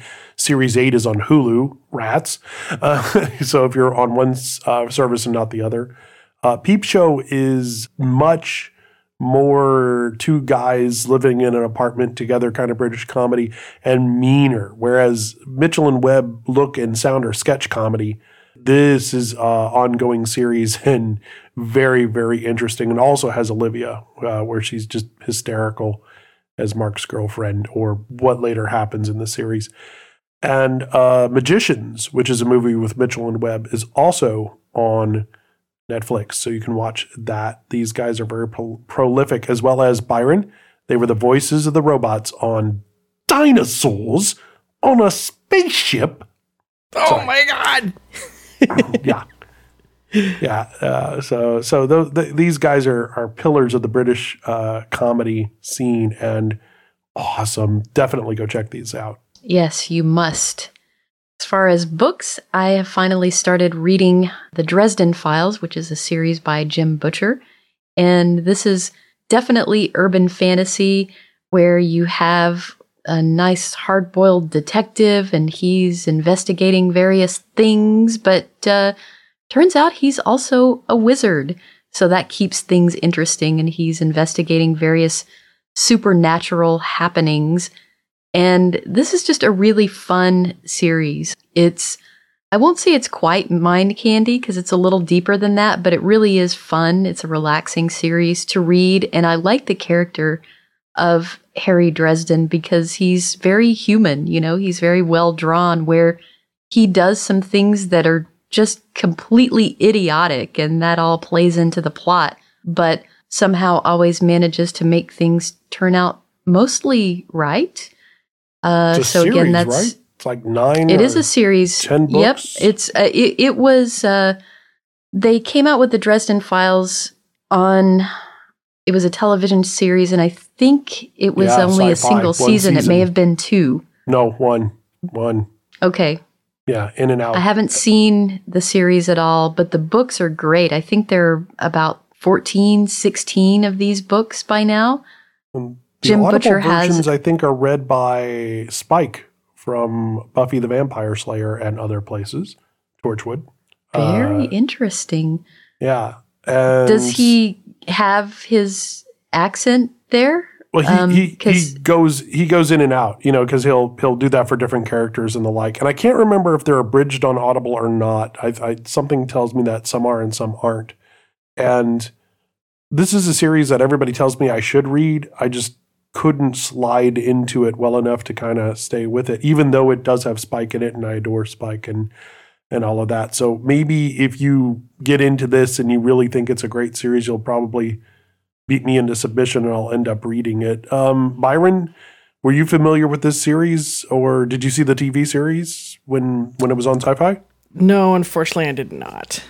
So I'm out of the loop. Well, that's all right. There's there's plenty of time to get into that. These have been around since uh, 2000 or so, and it was one of those that everybody kept saying, "Read this, read this, read this," and then I would look at different authors that I enjoyed, and they would post to their blogs what they had been reading or what they recommended, and so many of the authors that I liked recommended this as well that it was like, all right, everybody, shut up. I'll start reading the series. And I'm really glad that I did. So I, I, was waited thinking it was going 16 to be. years for a Dance with Dragons. Oh wait, no. So I thought it was going to be like an adult. for a Dance with Dragons. I, I thought it was going to be like an adult the way, Harry Potter or something. I, I, I wasn't sure if it was going to those be either.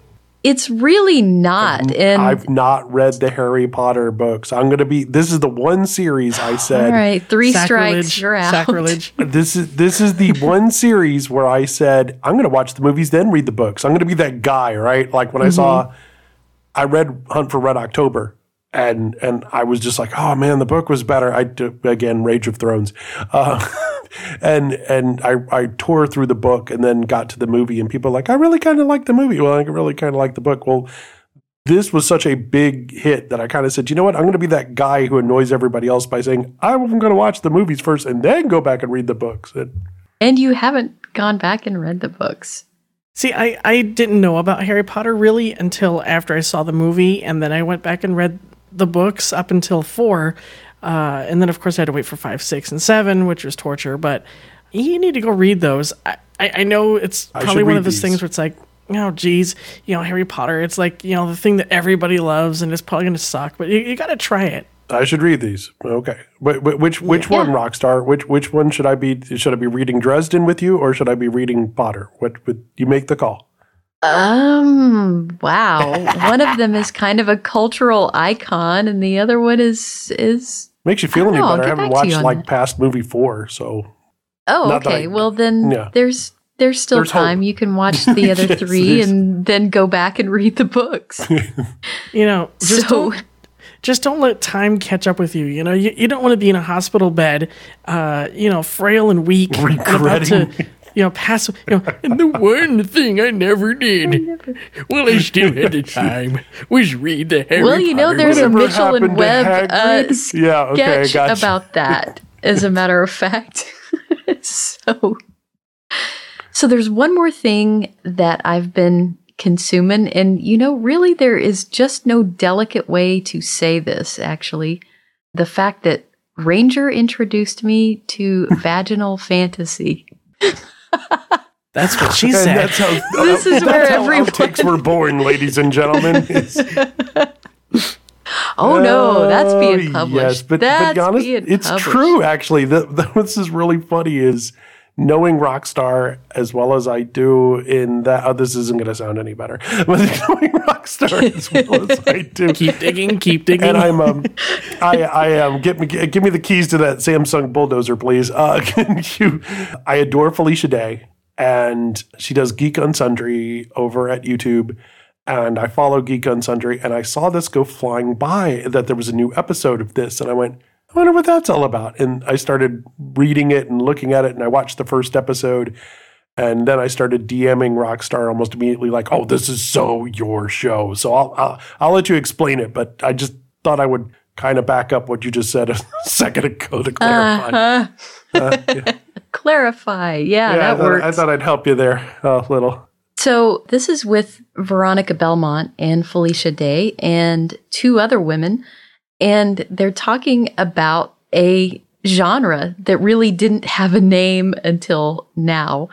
And this is the fantasy genre where there is some element of romance in the series. And so they've called it vaginal fantasy, which is really pretty horrible, but Descriptive, it fits think what, about what they're books shooting for. like it does books like Naked in Death or the the In Death series, really by J.D. Robb, where you have a kick-ass detective in the near future named Eve Dallas, and she is, uh, you know, fighting crime and taking killers down and so on. And she just happens to have a really hot Irish husband who is incredibly wealthy, and uh, that becomes kind of a part of the series as a whole. Uh, look at the Outlander series by Diana Gabaldon, where they are looking at uh, 18th century Scotland and later America. And uh, in this series is uh, time travel, where Claire is uh, goes back from the 1960s to this 18th century Scotland. So you got a bunch of sexy half naked Highlanders along with a historical romance. So that's another example of this. Of course, Jacqueline Carey, the uh, Kushiel's Dart series, which I've only read one of thus far. Any number of other things really fit into this. Maybe some paranormal romance fits into that. I guess the commonality in all of these things is that A, there is some romance, and B, there's usually a heroine, a female main character who is, you know, strong and tough and smart. And, you know, there's also a sexual element there or a romantic element there. So I'm glad that there's finally a name for this genre. And uh, I, I love l- listening to these guys discuss various and sundry books and what they think about them all. And and and Byron, dudes can watch this, but let me let me sell it to you. Four good-looking geek girls talking about Dude. sci-fi and books like it was a slumber party. See, totally totally worth watching. I'm just telling you. Beyond the book talk, which is which is all well and good. Well, you already Day had me sold. I mean, my ears perked when you said time travel. So, you know, that Okay. doesn't take much you go. more beyond time travel to sell me into it. But just telling you. Yeah. Okay. Yeah. Got it. And and and and not faux geeks either. Remember, Veronica is is is a geek by right with sword and laser. Felicia is the guild. you, you, you know, so no, totally, totally on. And, and if you don't know your books and you don't know your sci-fi, you're in trouble because all that is is for pretty ladies talking. Um, but definitely, totally worth it. And the second I heard it, I just kn- knew it was rock star stuff. And so um, definitely go check that out and all of that. Uh, Byron, what have you been consuming, my friend? wow. That's a good question because I have been consuming a lot.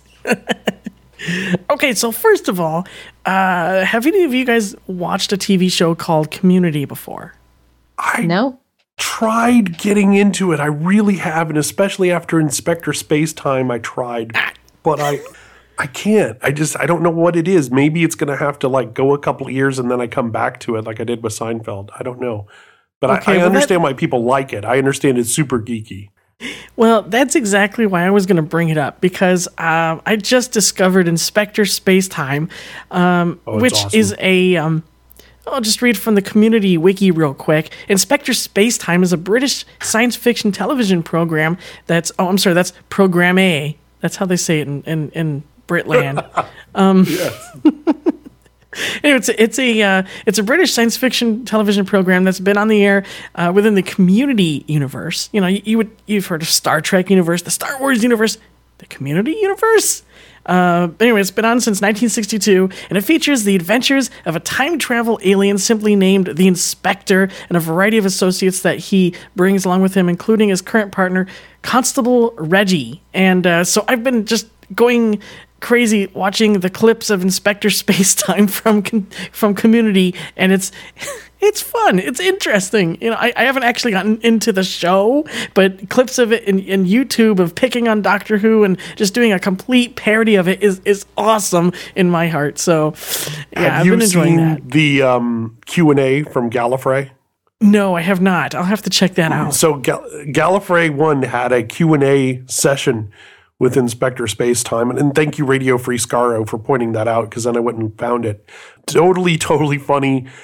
they invent the mythos on the fly. If you know your Doctor Who, uh, there's some some great Doctor uh, second Doctor jokes. There's some hysterical stuff there. So it is really really funny. And there were at Gallifrey this year cosplayers of Inspector Space Time. So there's there, there's some real warped stuff there, but not every Doctor Who parody is is great. But uh, this one's a great one of the modern era and definitely worth looking into.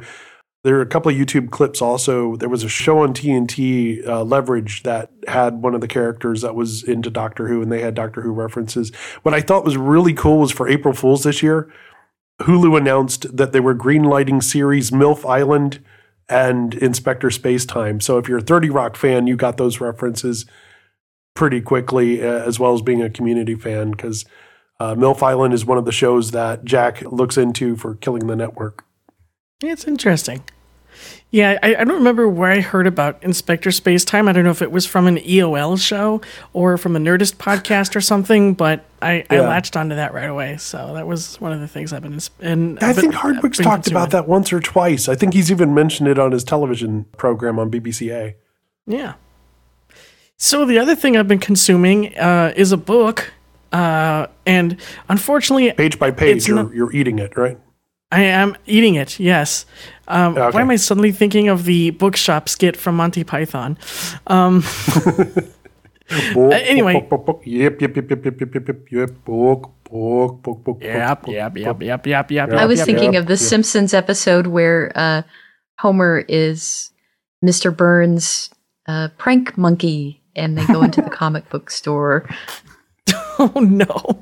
they buy a mint condition comic would you? Um, yeah. Would you like a bag? "Mm, No, I'll eat it right here. Oh no. I'm thinking of a very not well known thing from PBS in the early 90s called Books from Cover to Cover. It has a theme song that goes, I eat books from cover to cover. Just let you know. oh, thank you for that. Thank, thank you, thank you, Boris and the Spheres. No problem. You. now I have to find the theme song. Great. True. Okay. This is true. I know. Oh. That- by the way, just so everybody knows, that's the danger any of us have with quotes is that I, I help put together show notes. So sometimes I actually have to go back to hosts and say, hey, remember when you said so and so? Do you have a clip or, or link? Or What's that from? I didn't get the reference, which never happens Yeah. with you, by the way.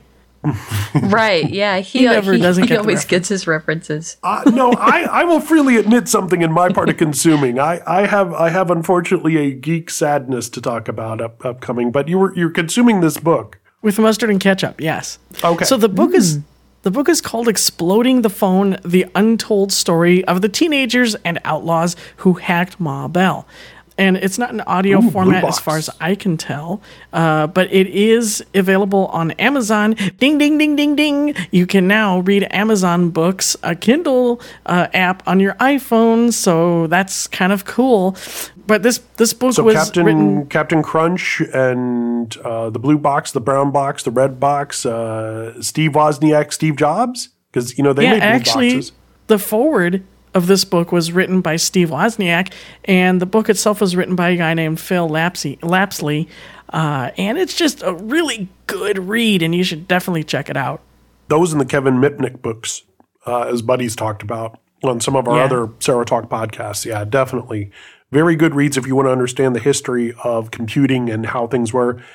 um, yours truly may have had blue boxes in high school. Anyway, let's just keep moving on. What else you been consuming?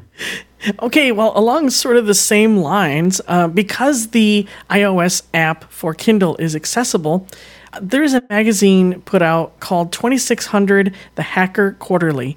And uh, if you if you listen to the Off the Hook show or Off the Wall with Emmanuel Goldstein uh, on WBAI or uh, what's the other WUSB or something like that in, in New York uh, is what Off the Wall is on. I forget the W call letters for United. Serial Bus. That's a great station. Yeah, exactly.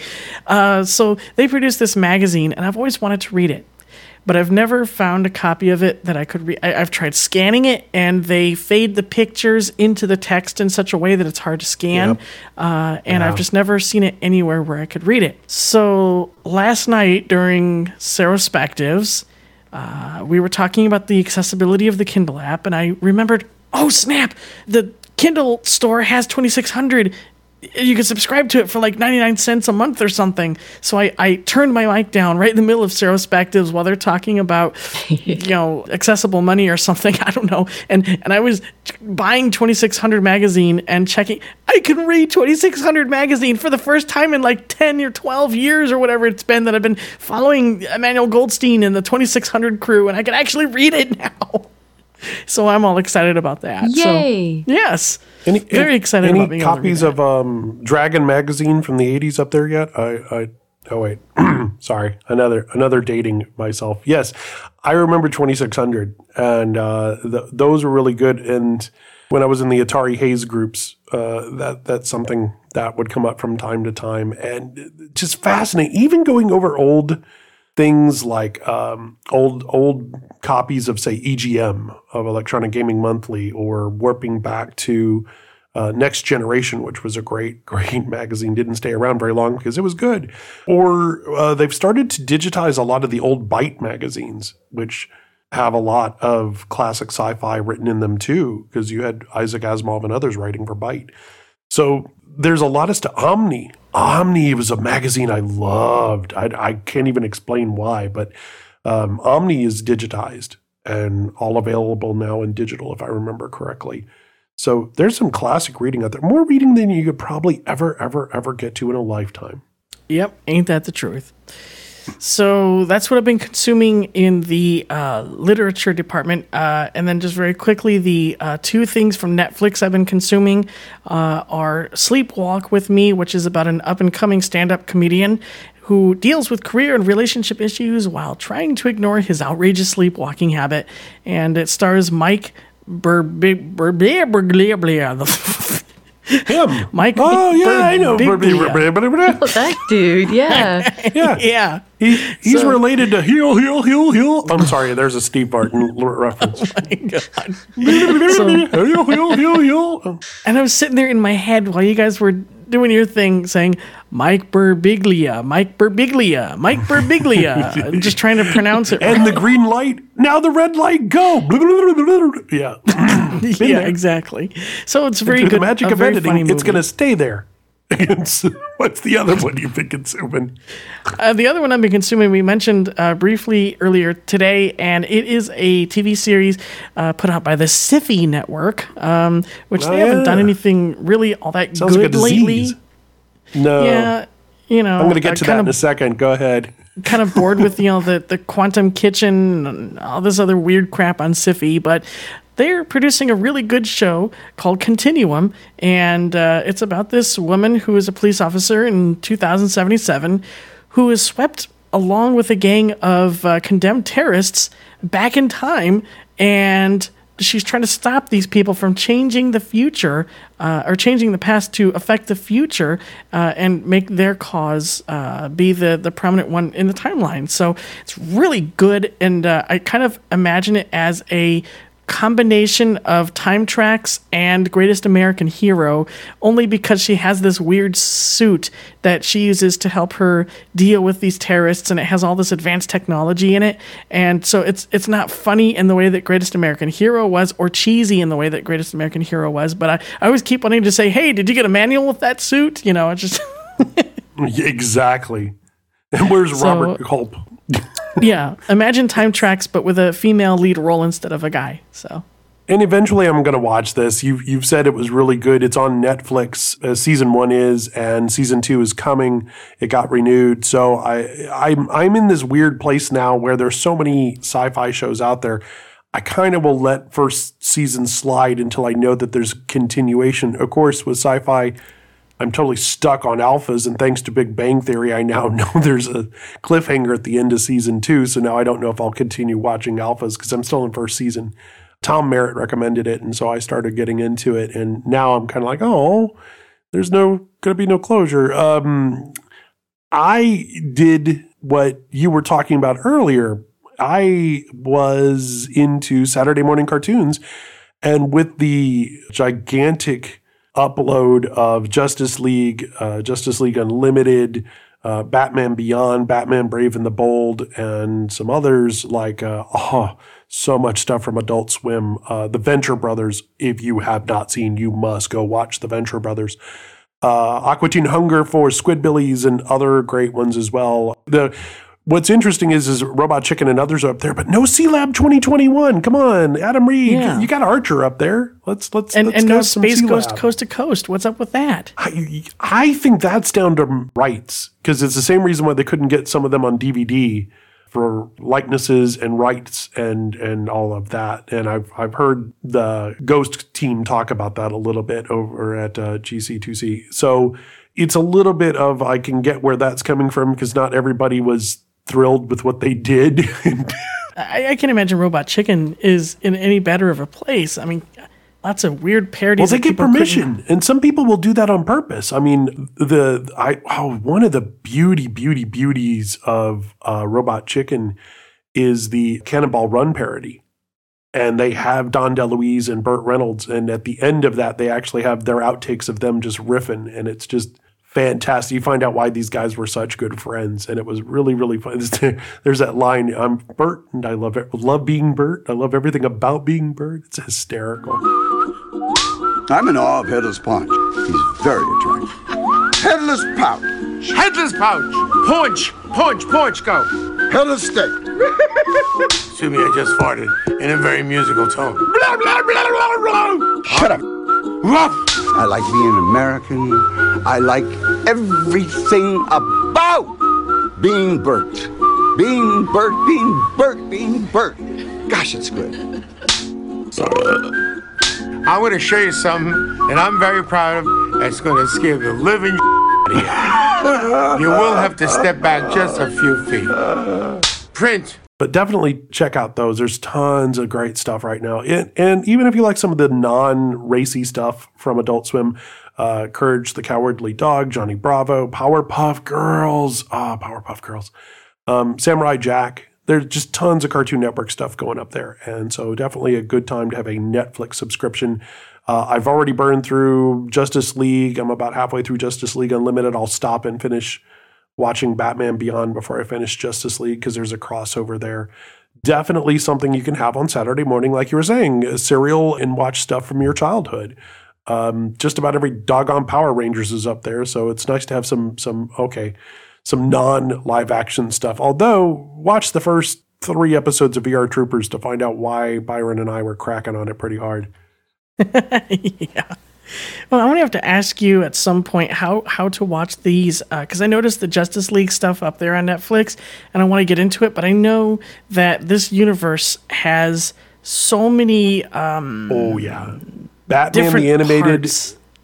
Batman the animated into Superman the animated, which were running concurrently. It's like Buffy and Angel. At some point, they were running concurrently, and those characters and universes, the DC animated universe, DCAU, continues on into Justice League and then Batman Beyond loosely. In fact, like I said at the end of Justice League, like in the last nine episodes, don't watch the last nine episodes. You kind of want to watch Batman Beyond because there's a big reveal that kind of comes up later in the last three or four episodes of Justice League. And knowing if you're a big fan and you stayed in for all of the animated universe episodes, it's a great reveal. Static Shock, to some respect, kind of plays into it. I, uh, eh, kind of. The Zeta Project, which was a spin off of Batman Beyond, also kind of plays in there. Also, meh, not on Netflix, not a horrible thing. But I would stay really within the realm of Batman the Animated Universe, Superman, uh, and then Justice League, uh, because there are some some direct storylines that come out of Superman, because Superman the animated universe kind of ends out on a weird note, and uh, is resolved somewhat, not exactly in Justice League. They acknowledge it, but they they have to kind of walk around how it works. Wonderful voice cast. Kevin Conroy is the voice of Batman in my head when I see him. Has been the voice of Batman since the early '90s. Totally worth it uh, superior voice cast. Uh, you've got just Powers Boothe as Gorilla Grodd. Uh, you've got uh, some of the older villains back, like Clancy Brown as Lex Luthor from Superman the Animated. Just superior, great voice cast. The funny thing is, dude, is is season one of uh, Justice League is pan and scan, and they started doing it in widescreen. So you go from this weird transition from season one to season two, and you're like, whoa, now my whole screen's filled up. Hooray! um, Batman Beyond kind of sort of does that too because we're right in that that mode of people going to high def. So some really great stuff there. I also staying on the superhero front, Arrow on WB. It's weird. It is a a family drama with a superhero in it and Lost. So hear me out. there's a there's a boat accident that happens to Oliver Queen and he is marooned on an island and he's lost for 5 years and they tell the story of what happens with the inhabitants on that island not like Lost. There isn't any others or or, or Ben or uh, a giant wheel. Oops, sorry, spoilery for Lost. the uh, I just just avoid season six now. Uh, the thing with Arrow is it's slow because I don't think they knew that they were going to get more than 13 episodes. And when they got their back nine, it was kind of like, oh crap, now we got to actually write a show. And now that they've been renewed, they kind of started to realize that they can stretch things out to season two. And uh, it's really funny. I don't know uh, Green Arrow's universe very well. It's not, he's not one of my favorites, so I don't have the who's who on him. So for me, I don't think it's bastardizing. Like Smallville was just like, this is not Superman to me. I cannot watch. Green Arrow is not a character that I'm that invested in that I I'm like that is totally not Speedy and that has nothing to do with the universe and Huntress is completely wrong. Well, you know, I watched Birds of Prey and that version of Huntress was not it was supposed to be either. Great cameos, John Barrowman from Torchwood, one of the reasons why I'm watching. Uh, he's a great bad guy in this. It is slow, but I got to admit, and I was telling a friend of mine offline, the parts that really have me interested are more the parts about Lost, what happened on this island. And honestly, Arrow really was what the WB before it turned into the CW was trying to do with a series called Bruce Wayne. Originally, before Smallville, uh, before Birds of Prey, before their attempts to do Tarzan, there was a desire to do the seven years in Bruce Wayne's life from when he disappears from Gotham and then when he comes back to become Batman.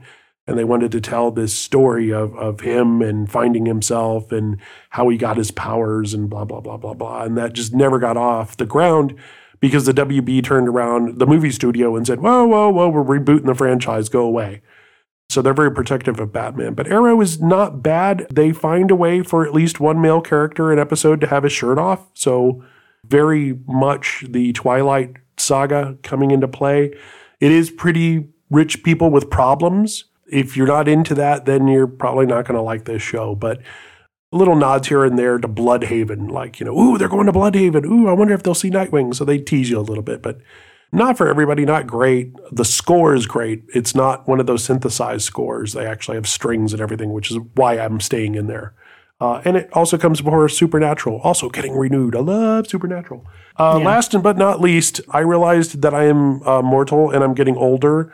Uh, with Mortal Kombat Trilogy, I am trying to get achievements on Xbox 360 and practice for Injustice, which is a game by the same guys who made Mortal Kombat that involves DC uh, universe characters beating each other up, which is awesome. But I realized that I don't have the skills to play MK like I did 10 years ago. so so not pulling off combos and and games like Tekken and Virtua Fighter have ruined me um, a little bit more button mashy than I used to be and not doing true combos. I probably should get into uh, Persona 4 Arena or something like that to kind of sort of build up my skills and kind of sort of give money to Atlus, who I also enjoy Persona. But this one goes on sale. In fact, it was just on sale a couple of weeks ago at the time of this recording. Uh, Mortal Kombat 1, Mortal Kombat 2, and the Ultimate Mortal Kombat 3, uh, sometimes for five bucks. And you can't go wrong with that. That's minutes or hours of entertainment, depending on how big of an MK fan you are. Yeah, that's cool. I, I actually got an Xbox um, for for Christmas for myself, but I, I made the mistake of getting the four gig version, thinking "Uh, I'm not that much of a gamer. I- I'll just get it for casual playing. And about 20 minutes into it, I'm like, oh man, I can't fit anything on here because I, I just have like the basic stuff from my Grand Theft Auto CD where it's got my saved game on there and, and, and a few other things, and my disc is already full. How in the hell did that happen? USB drive. Just slam a. You can put you can put two USB Yes, drives that's now, where you and can it'll take save up your the stuff. 16 gig on both of them, and you can swap yeah, swap I need them to out. do that. Yeah, Yeah, because I want to try some of these content. games. And I I don't want to go out and buy CDs. I'd rather just have them on the thing. So Well, that's the worst thing about it all is the convenience, man. That is just deal of the week on Xbox Live, and they'll just be like the at the time of this recording, uh, Pac-Man Championship Edition for five bucks. Wow. You know, uh, Castlevania Symphony of the Night for five bucks. Castlevania, that's one of the cla- that is the PS2 seminal classic, which I already own, so I don't need to buy it again. Uh, it's it's great, and uh, to play it in widescreen, upresed, uh, Bionic Commando that shows up, and they've got some indie games too. There's one that's hysterical called DLC Quest, and uh, DLC Quest Two, and uh, that makes fun of like when you get the game you can't move to the right so you have to buy the movement pack that allows you uh, eight directional movement or oh my the background doesn't scroll so you have to earn some money to get parallax scrolling. And then there's when you jump to the left on the second game there's a progress bar that comes up as if it's buffering and loading on the fly from the cloud. And so you have to buy an upgrade pack that allows you to have free streaming movement. And uh, it's it's it, it's an it's like a dollar game. It's an 80, 80 Microsoft point game, but it has got all these hysterical in jokes to just about every trope you see in uh, downloadable content. That's why it's called DLC Quest. Very very funny game, hysterical. I saw it on. Uh, it came from Xbox from GameSpot, and I went and got it immediately and just giggled hysterically. And it's not long, but it's not meant to be. It's just a, like a four hour joke. So there's that. But there's another one of these. Well, you know, The Hobbit is out, and uh, we've got two more Hobbit movies to come. Peter Jackson had a promotional video, and uh, well, look, I, I don't I don't want to ruin it for you. Just just you tell me if this is a good promotion for for The Hobbit. In a time not so long ago, the creature Psy unleashed a song upon the people of the world. He conquered all the lands on a horse that was invisible to the waking eye. Many tried to ride this mystical horse, only to their doom. But there was one being, a wizard, who would succeed. Gandalf style. Gandalf style.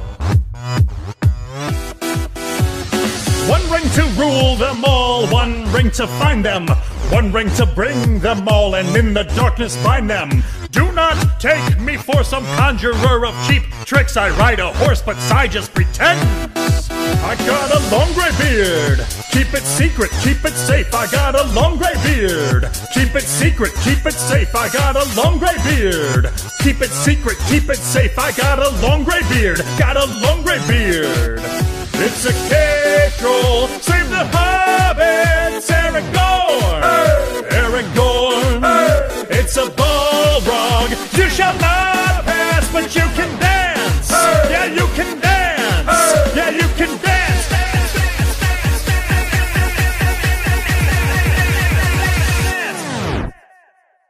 Wizard Gandalf style. Gandalf style. Wiz, wiz, wiz, wiz, Wizard Gandalf style. Gandalf style. Wiz, wiz, wiz, wiz, Wizard Gandalf style. Hey, where's my hobbit? Wiz, wiz, wiz, wiz, Wizard Gandalf style. Hey, where's my hobbit? Wiz, wiz, wiz, Wizard Gandalf style. And so it was told. Gandalf rode the lambs on Psy's invisible horse. He spread to all the will to dance, all except for these soccer trolls who would later turn to stone. Hi, this is Ozzy Osbourne. For many years, you know I've had a drink problem and I'm, I'm trying to battle that problem every single day. But one thing I don't do, I don't drive my car when I'm drinking. I get someone to drive me. Do not drink and drive. It's the stupidest thing. If you drink, just don't drive. Not only are you going to hurt yourself, you may hurt some other person, and you wouldn't want that on your conscience, would you? A public service announcement brought to you by the U.S. Department of Transportation, RADD, the National Association of Broadcasters, and the Ad Council. Butterfly in the sky. I can go twice as high. Take a look, it's in a book. A reading rainbow. And now it's time to take a look between the covers. For word nerds like me, we have this really cool article 18 obsolete words which never should have gone out of style. And I gotta agree here. My favorite one, for whatever reason, is um, snout fair. This is apparently if you, if you are handsome, you are snout fair. My my, you're snout fair. yeah. You go try that on the streets uh, Oh, in you LA. snout fair. You home dog, you home snort, snort fair. Snot fair. Gross. Oh, That's a mighty fair snot right there. I can hear I can hear Snoop saying it now. Snoop lion. Uh, yeah. And maybe that's more for the guys. The uh, the guys are snout fair, and then for the women, you could be a wonder wench. Yo, baby, you's a wonder winch. Yeah, that's gonna end you up in HR. That's just gonna yeah, pretty much. That one is uh like sweetheart. Hey, wonder wench, get me a cup of coffee. Yeah. yeah, that's not gonna go see how over that one well. got out of out of favor fast. I, Went from Boston to LA. I don't know what we just did there. East Coast, West Coast is what we Uh, just Boston, did. Boston, New York, something. Yay, cup of coffee. it's it is it is Grand Theft Auto. See, just like that, it was. I've always thought there should be a word for this, and finally there is, except it's obsolete now. To groak someone, G R O A K. It sounds a little dirty. However, it's not. Uh huh. It's when you watch somebody eating and you're like staring at them, going, Come on, come on, I want some of that. Are you going to offer me some of that? Come on, come on. That's called groaking. come on, offer me that food. So what you're saying that's- is yeah, is groaking. is dogs groak. Yes, dogs groak very frequently. That might be a show title.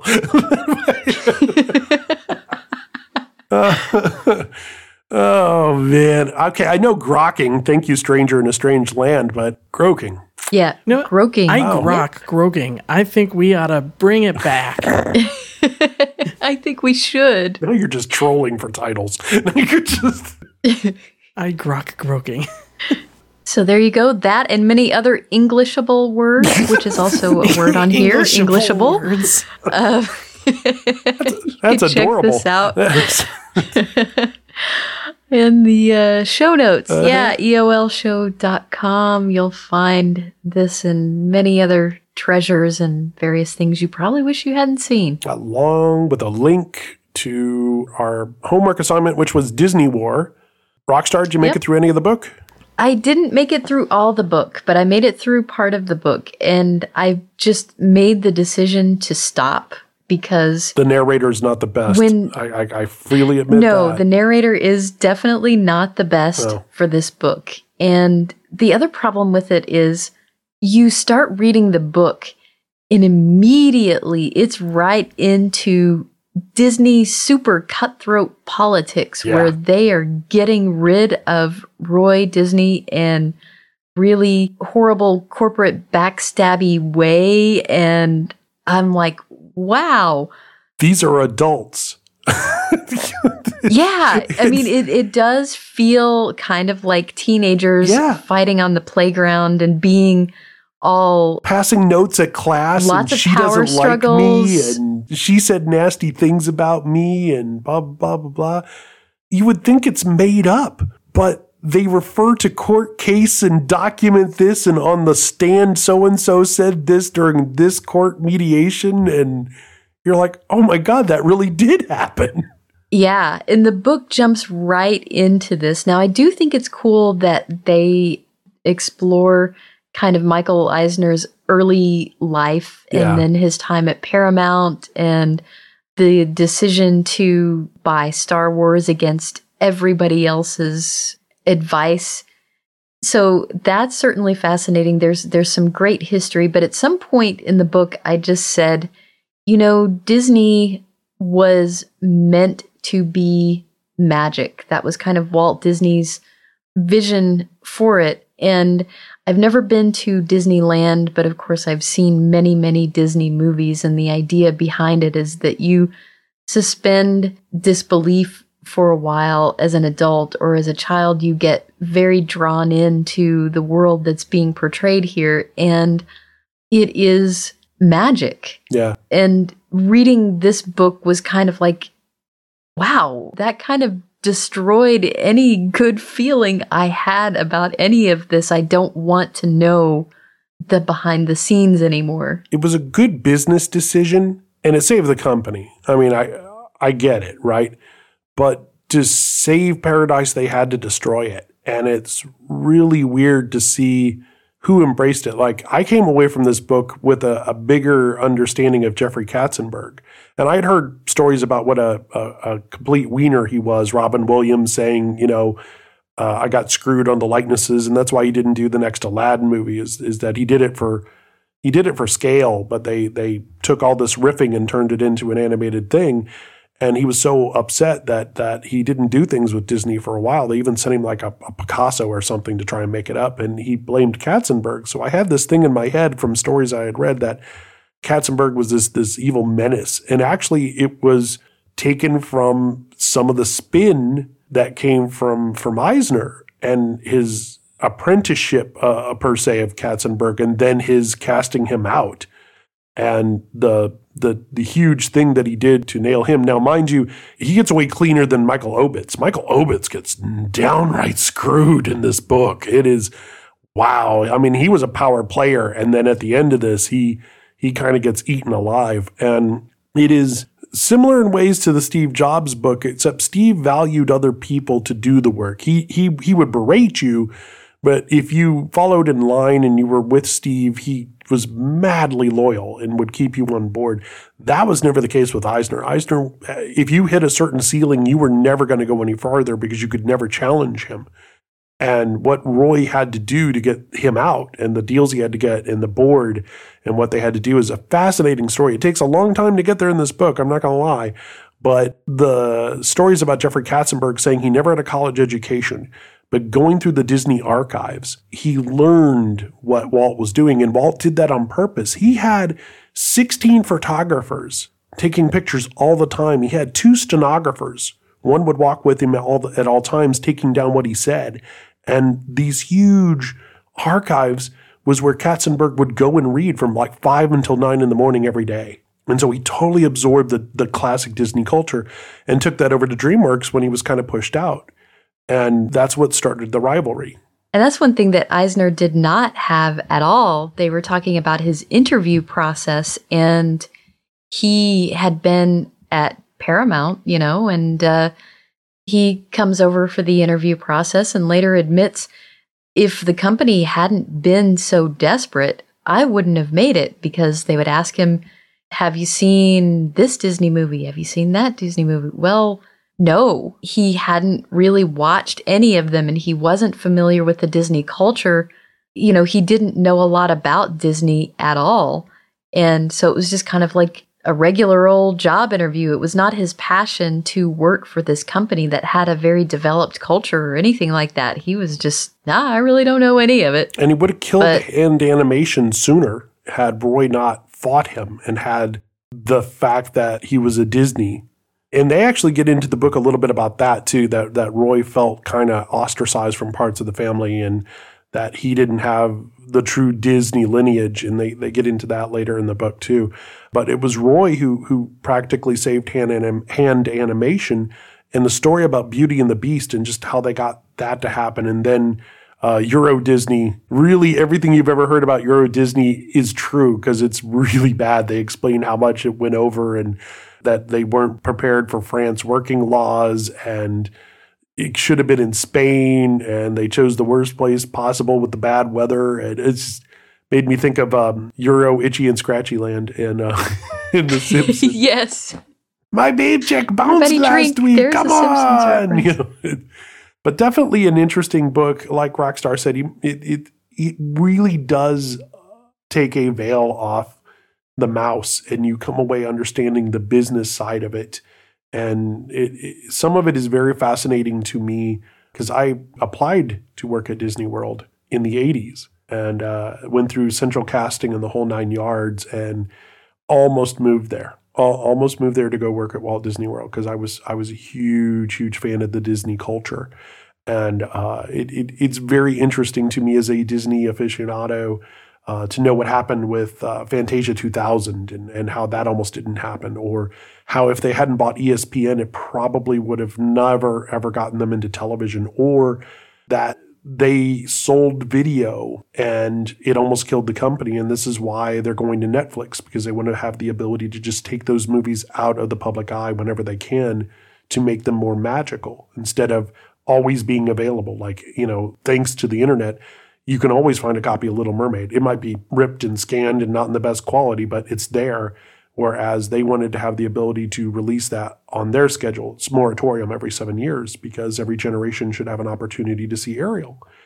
And now digital's kind of changed that for them. So this is them actually putting their house in order. And that's why they went and got things like ESPN, Marvel, Pixar, Star Wars, what have you. And it's a great book if you're interested in, in that. If not, just the very beginning when the author talks about being in the goofy costume and explaining how hot it was and how people can only do it for a couple hours in the process. That's really, really interesting. What is our next homework assignment? Oh, Rockstar? So, our next homework assignment comes from the fact that I was reading an article recently about the 10 authors that every Game of Thrones fan should read. I have read most of the authors in this list, and uh, you can take a look at the show notes to see who all of those authors are. And if you're looking for fantasy, you've gotten your Game of Thrones, or you can't get your Game of Thrones fix yet because you're waiting for the next book, you can choose from these and uh, be pretty much assured that you're going to be reading something good. This book, however, does not have the same feel as Game of Thrones. It is straight fantasy, but not quite as dark in the same way as Game of Thrones. And this happens to be the beginning of one of my favorite fantasy series ever. This is going to be Assassin's Apprentice by Robin Hobb. This is the first book in the uh, the Farseer series. So you're going to see some political intrigue and things like that. But again, very different feel from Martin, but extremely well written. And uh, all of the series do I have to wait six is years for complete, Dance of so Dragons? you don't have to wait. No, you do not. Okay. It is complete. It is done. So if you get hooked, you can read this series. Plus, there are well several others that follow in this same universe. One series of three books follows this trilogy, and it's very closely related.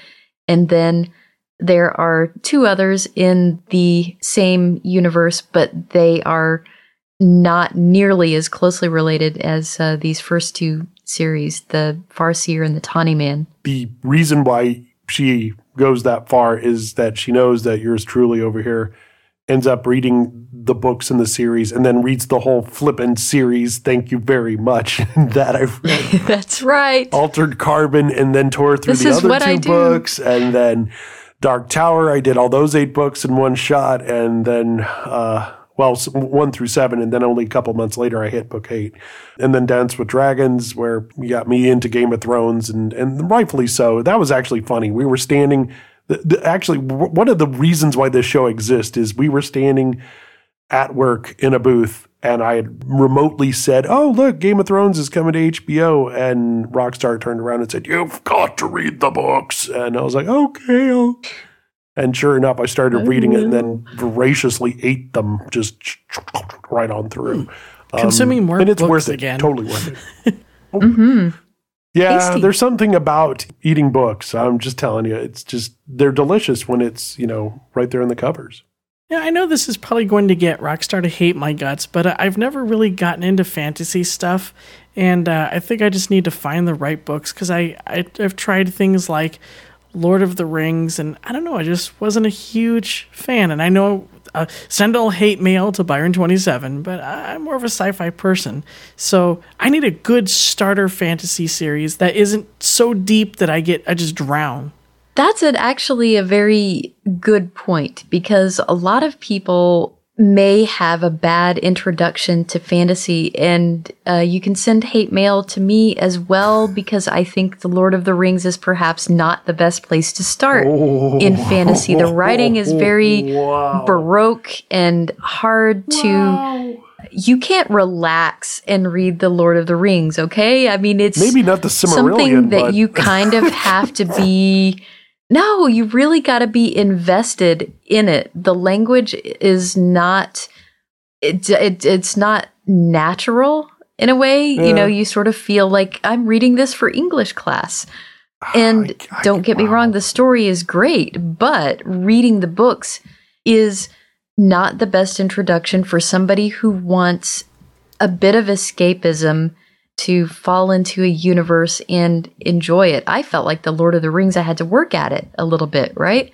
So, But growing I'm up, it was that or Arthurian thought. lore. So uh, there weren't. Oh, it was, you know, it was, those were the two big ones you had back then. You know, it was, when I was growing up, you didn't have a lot of that. You know, Well, there there was a lot less fantasy then, a lot less fantasy to choose from, and so I think of things like uh, the Belgariad by David Eddings was my first real introduction to fantasy that wasn't the Lord of the Rings. It was slightly more modern, and it to me is it's always going to hold a special place in my heart because it was the first fantasy series I was really into. And it's a great series to pick up if you want all of your characters to turn out okay in the end. if you're okay with some you know you you have your tropes you have your kid coming of age and discovering that uh, he is much more powerful than previously thought and so on it's very i don't know it, it has a lot of very common themes but it's written in a really accessible way where you can pick it up know what's going on you don't have to keep a bunch of houses and political intrigue all straight in your head it's just a nice read Yeah, I think you'll understand why I had a hard time with fantasy when you hear who one of my first authors was in fantasy.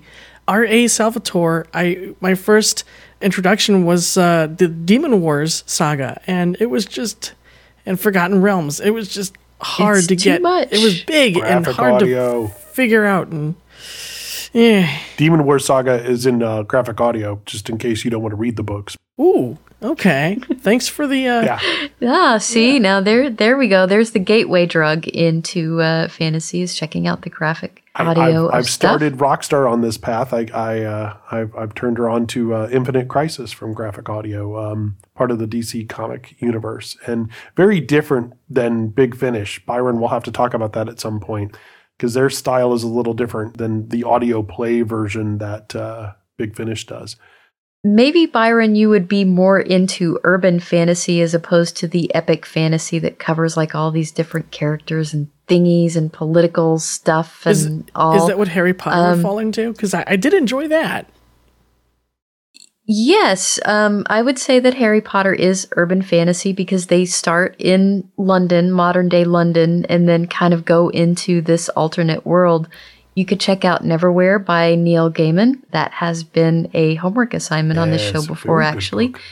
And come to think of it, you might actually like starting the Dresden Files, which I'm reading right now, because it is there are elements of the paranormal and so on, but otherwise it's uh, straight mystery or detective stuff, just with a supernatural twist. Yeah. You know, there was one, and I forgot who the author was, but there's a book called Mode, and uh, Uh, that would be Piers Anthony. Yeah. Are you talking about the mode Mhm. series, uh, virtual mode, and that was yeah. the first one I read. I, I haven't read any of the other ones, but that that was another one that I enjoyed. Yeah, Piers Anthony is great. He has the um, the Xanth series, which was written for younger readers, but is still kind of fun. One of my favorite series by him is the Incarnations of Immortality series, which begins with On a Pale Horse. And so there are seven incarnations of immortality, and essentially you have a human assuming the role of say, death, which is on a pale horse, or you have the three fates. Uh, that appear in some of the books, and it's it's a neat series. So this is kind of like fantasy pot, and Game of Thrones is like fantasy meth. Right. Wow. Yes. Yeah. Okay. In case There anyone you cares, go. and I'm sure no one does, but my favorite one by him, uh, series-wise, is uh, Apprentice Adept. And now I'll go back in the box. Thank you. Ah, Apprentice Adept, another good one too. And uh, that one, I forget, are there four books in that as opposed to seven? Yes, the Adept series was quite good as well. So now you have more fantasy recommendations and you can shake a stick at. Thanks a lot. And more show notes for Rockstar to do that I don't. Okay. I thought that was a good segment because there's a lot of people who want to get into fantasy, but it's just such a hugely difficult thing to get into. It is, and there's so many, and I could go on for. I, I I could create a whole show just about this, but there's so many different subgenres of fantasy. You know, there's epic fantasy and urban fantasy and paranormal romance fantasy and and a podcast Um, about a fantasy you didn't Arthurian even know about. Well, we have been talking your ears off and uh, some great conversation with our third chair. Uh, we appreciate you being here. As always, Mr. 27, tell them where they can find you. Well, you can find me uh, in my apartment, sitting in my computer chair. No, I mean uh, you can find me on my website. Okay, just watch your Foursquare check-ins. uh, just keep an eye on him. He'll be there uh, eventually. that's basically an open invitation for stalking. Come So on down. This is What the true. Yeah. So my website is uh, byronlee.com. That's B Y R O N L E E.com. You can download my shows from there. You can hear me on radio stations on the interwebs, such as Radio Free Dish Nuts, the Beyond Radio Network, and uh, ACB Radio Mainstream, and Dementia Radio. Uh, so I play comedy and I talk a lot, and uh, it's it's all a good time. And I'm also on Twitter. My username there is Byron27, and my Facebook page is Byron Lee27. So facebook.com forward slash Byron Lee27. Rockstar, where can they find us? You and I. Where can they, They- find us? Uh, On the web. Oh, on the web. Yeah, there you go. Okay, we're not we're not giving away the secret location. No, no, no, no, no. Not Our yet. undersea base. All right. Oh, damn it. redacted redacted you can find us on uh, the official eol show feed twitter.com slash eol show.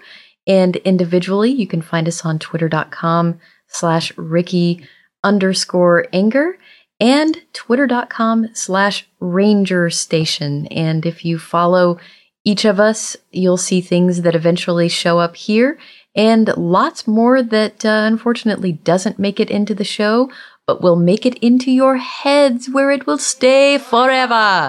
Forever.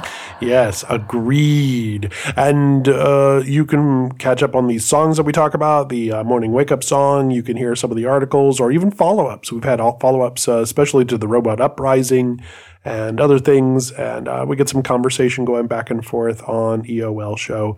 So definitely worth catching, especially when there are long waits between episodes. Yes, we hear you. Yes, we hear you. That's why we're doing a whole bunch all at one time. So it's all maybe not super topical. But anyway, we appreciate you listening. If you have stuff to say at mm-hmm. us, you can do that. Resources at serotalk.com, or you can send us an iReport from your Android or iOS device through iBlink Radio. Now I'm going to break the fourth wall here. Yes, we Uh-oh. played three versions of the same song, and yes, they're kind of funny. But in prep for this show and when I was writing some stuff, I came across this one, and this was my favorite. This is absolutely my favorite, and we had to have it here at the end. Check out, well, just check out the spot in the middle. It's just, oh, I had tears in my eyes. I absolutely love this. And thank you for listening, everybody. We will catch you next time on End of Line.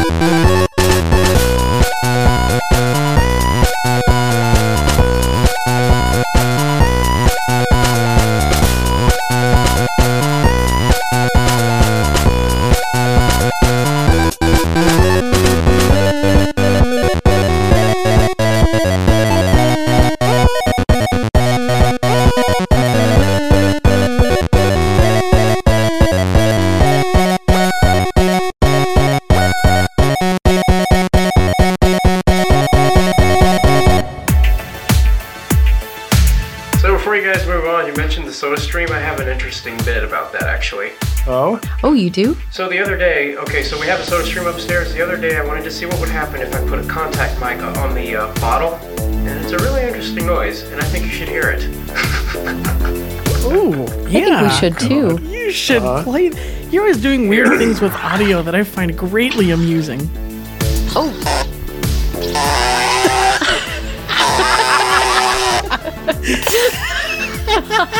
There you go, the soda stream. That sounds awesome. That sounds totally effervescent and refreshing. That just You should really go back and insert that somewhere Yeah. when Well, you that's do this. thinking. when, Yeah, when, whenever- you edit. yeah. When, when, like, when we yeah, mention Soda Stream, just drop that in the background. I just- I don't think I want to drink anything that sounds like liquidy farts. I'm sorry. Yeah, I thought you would appreciate that. It that. sounds like somebody's being shocked. Mm-hmm. Yeah. Shock. Shock. Would you like this raspberry soda there, Byron? Yeah, I would. Well, here it is.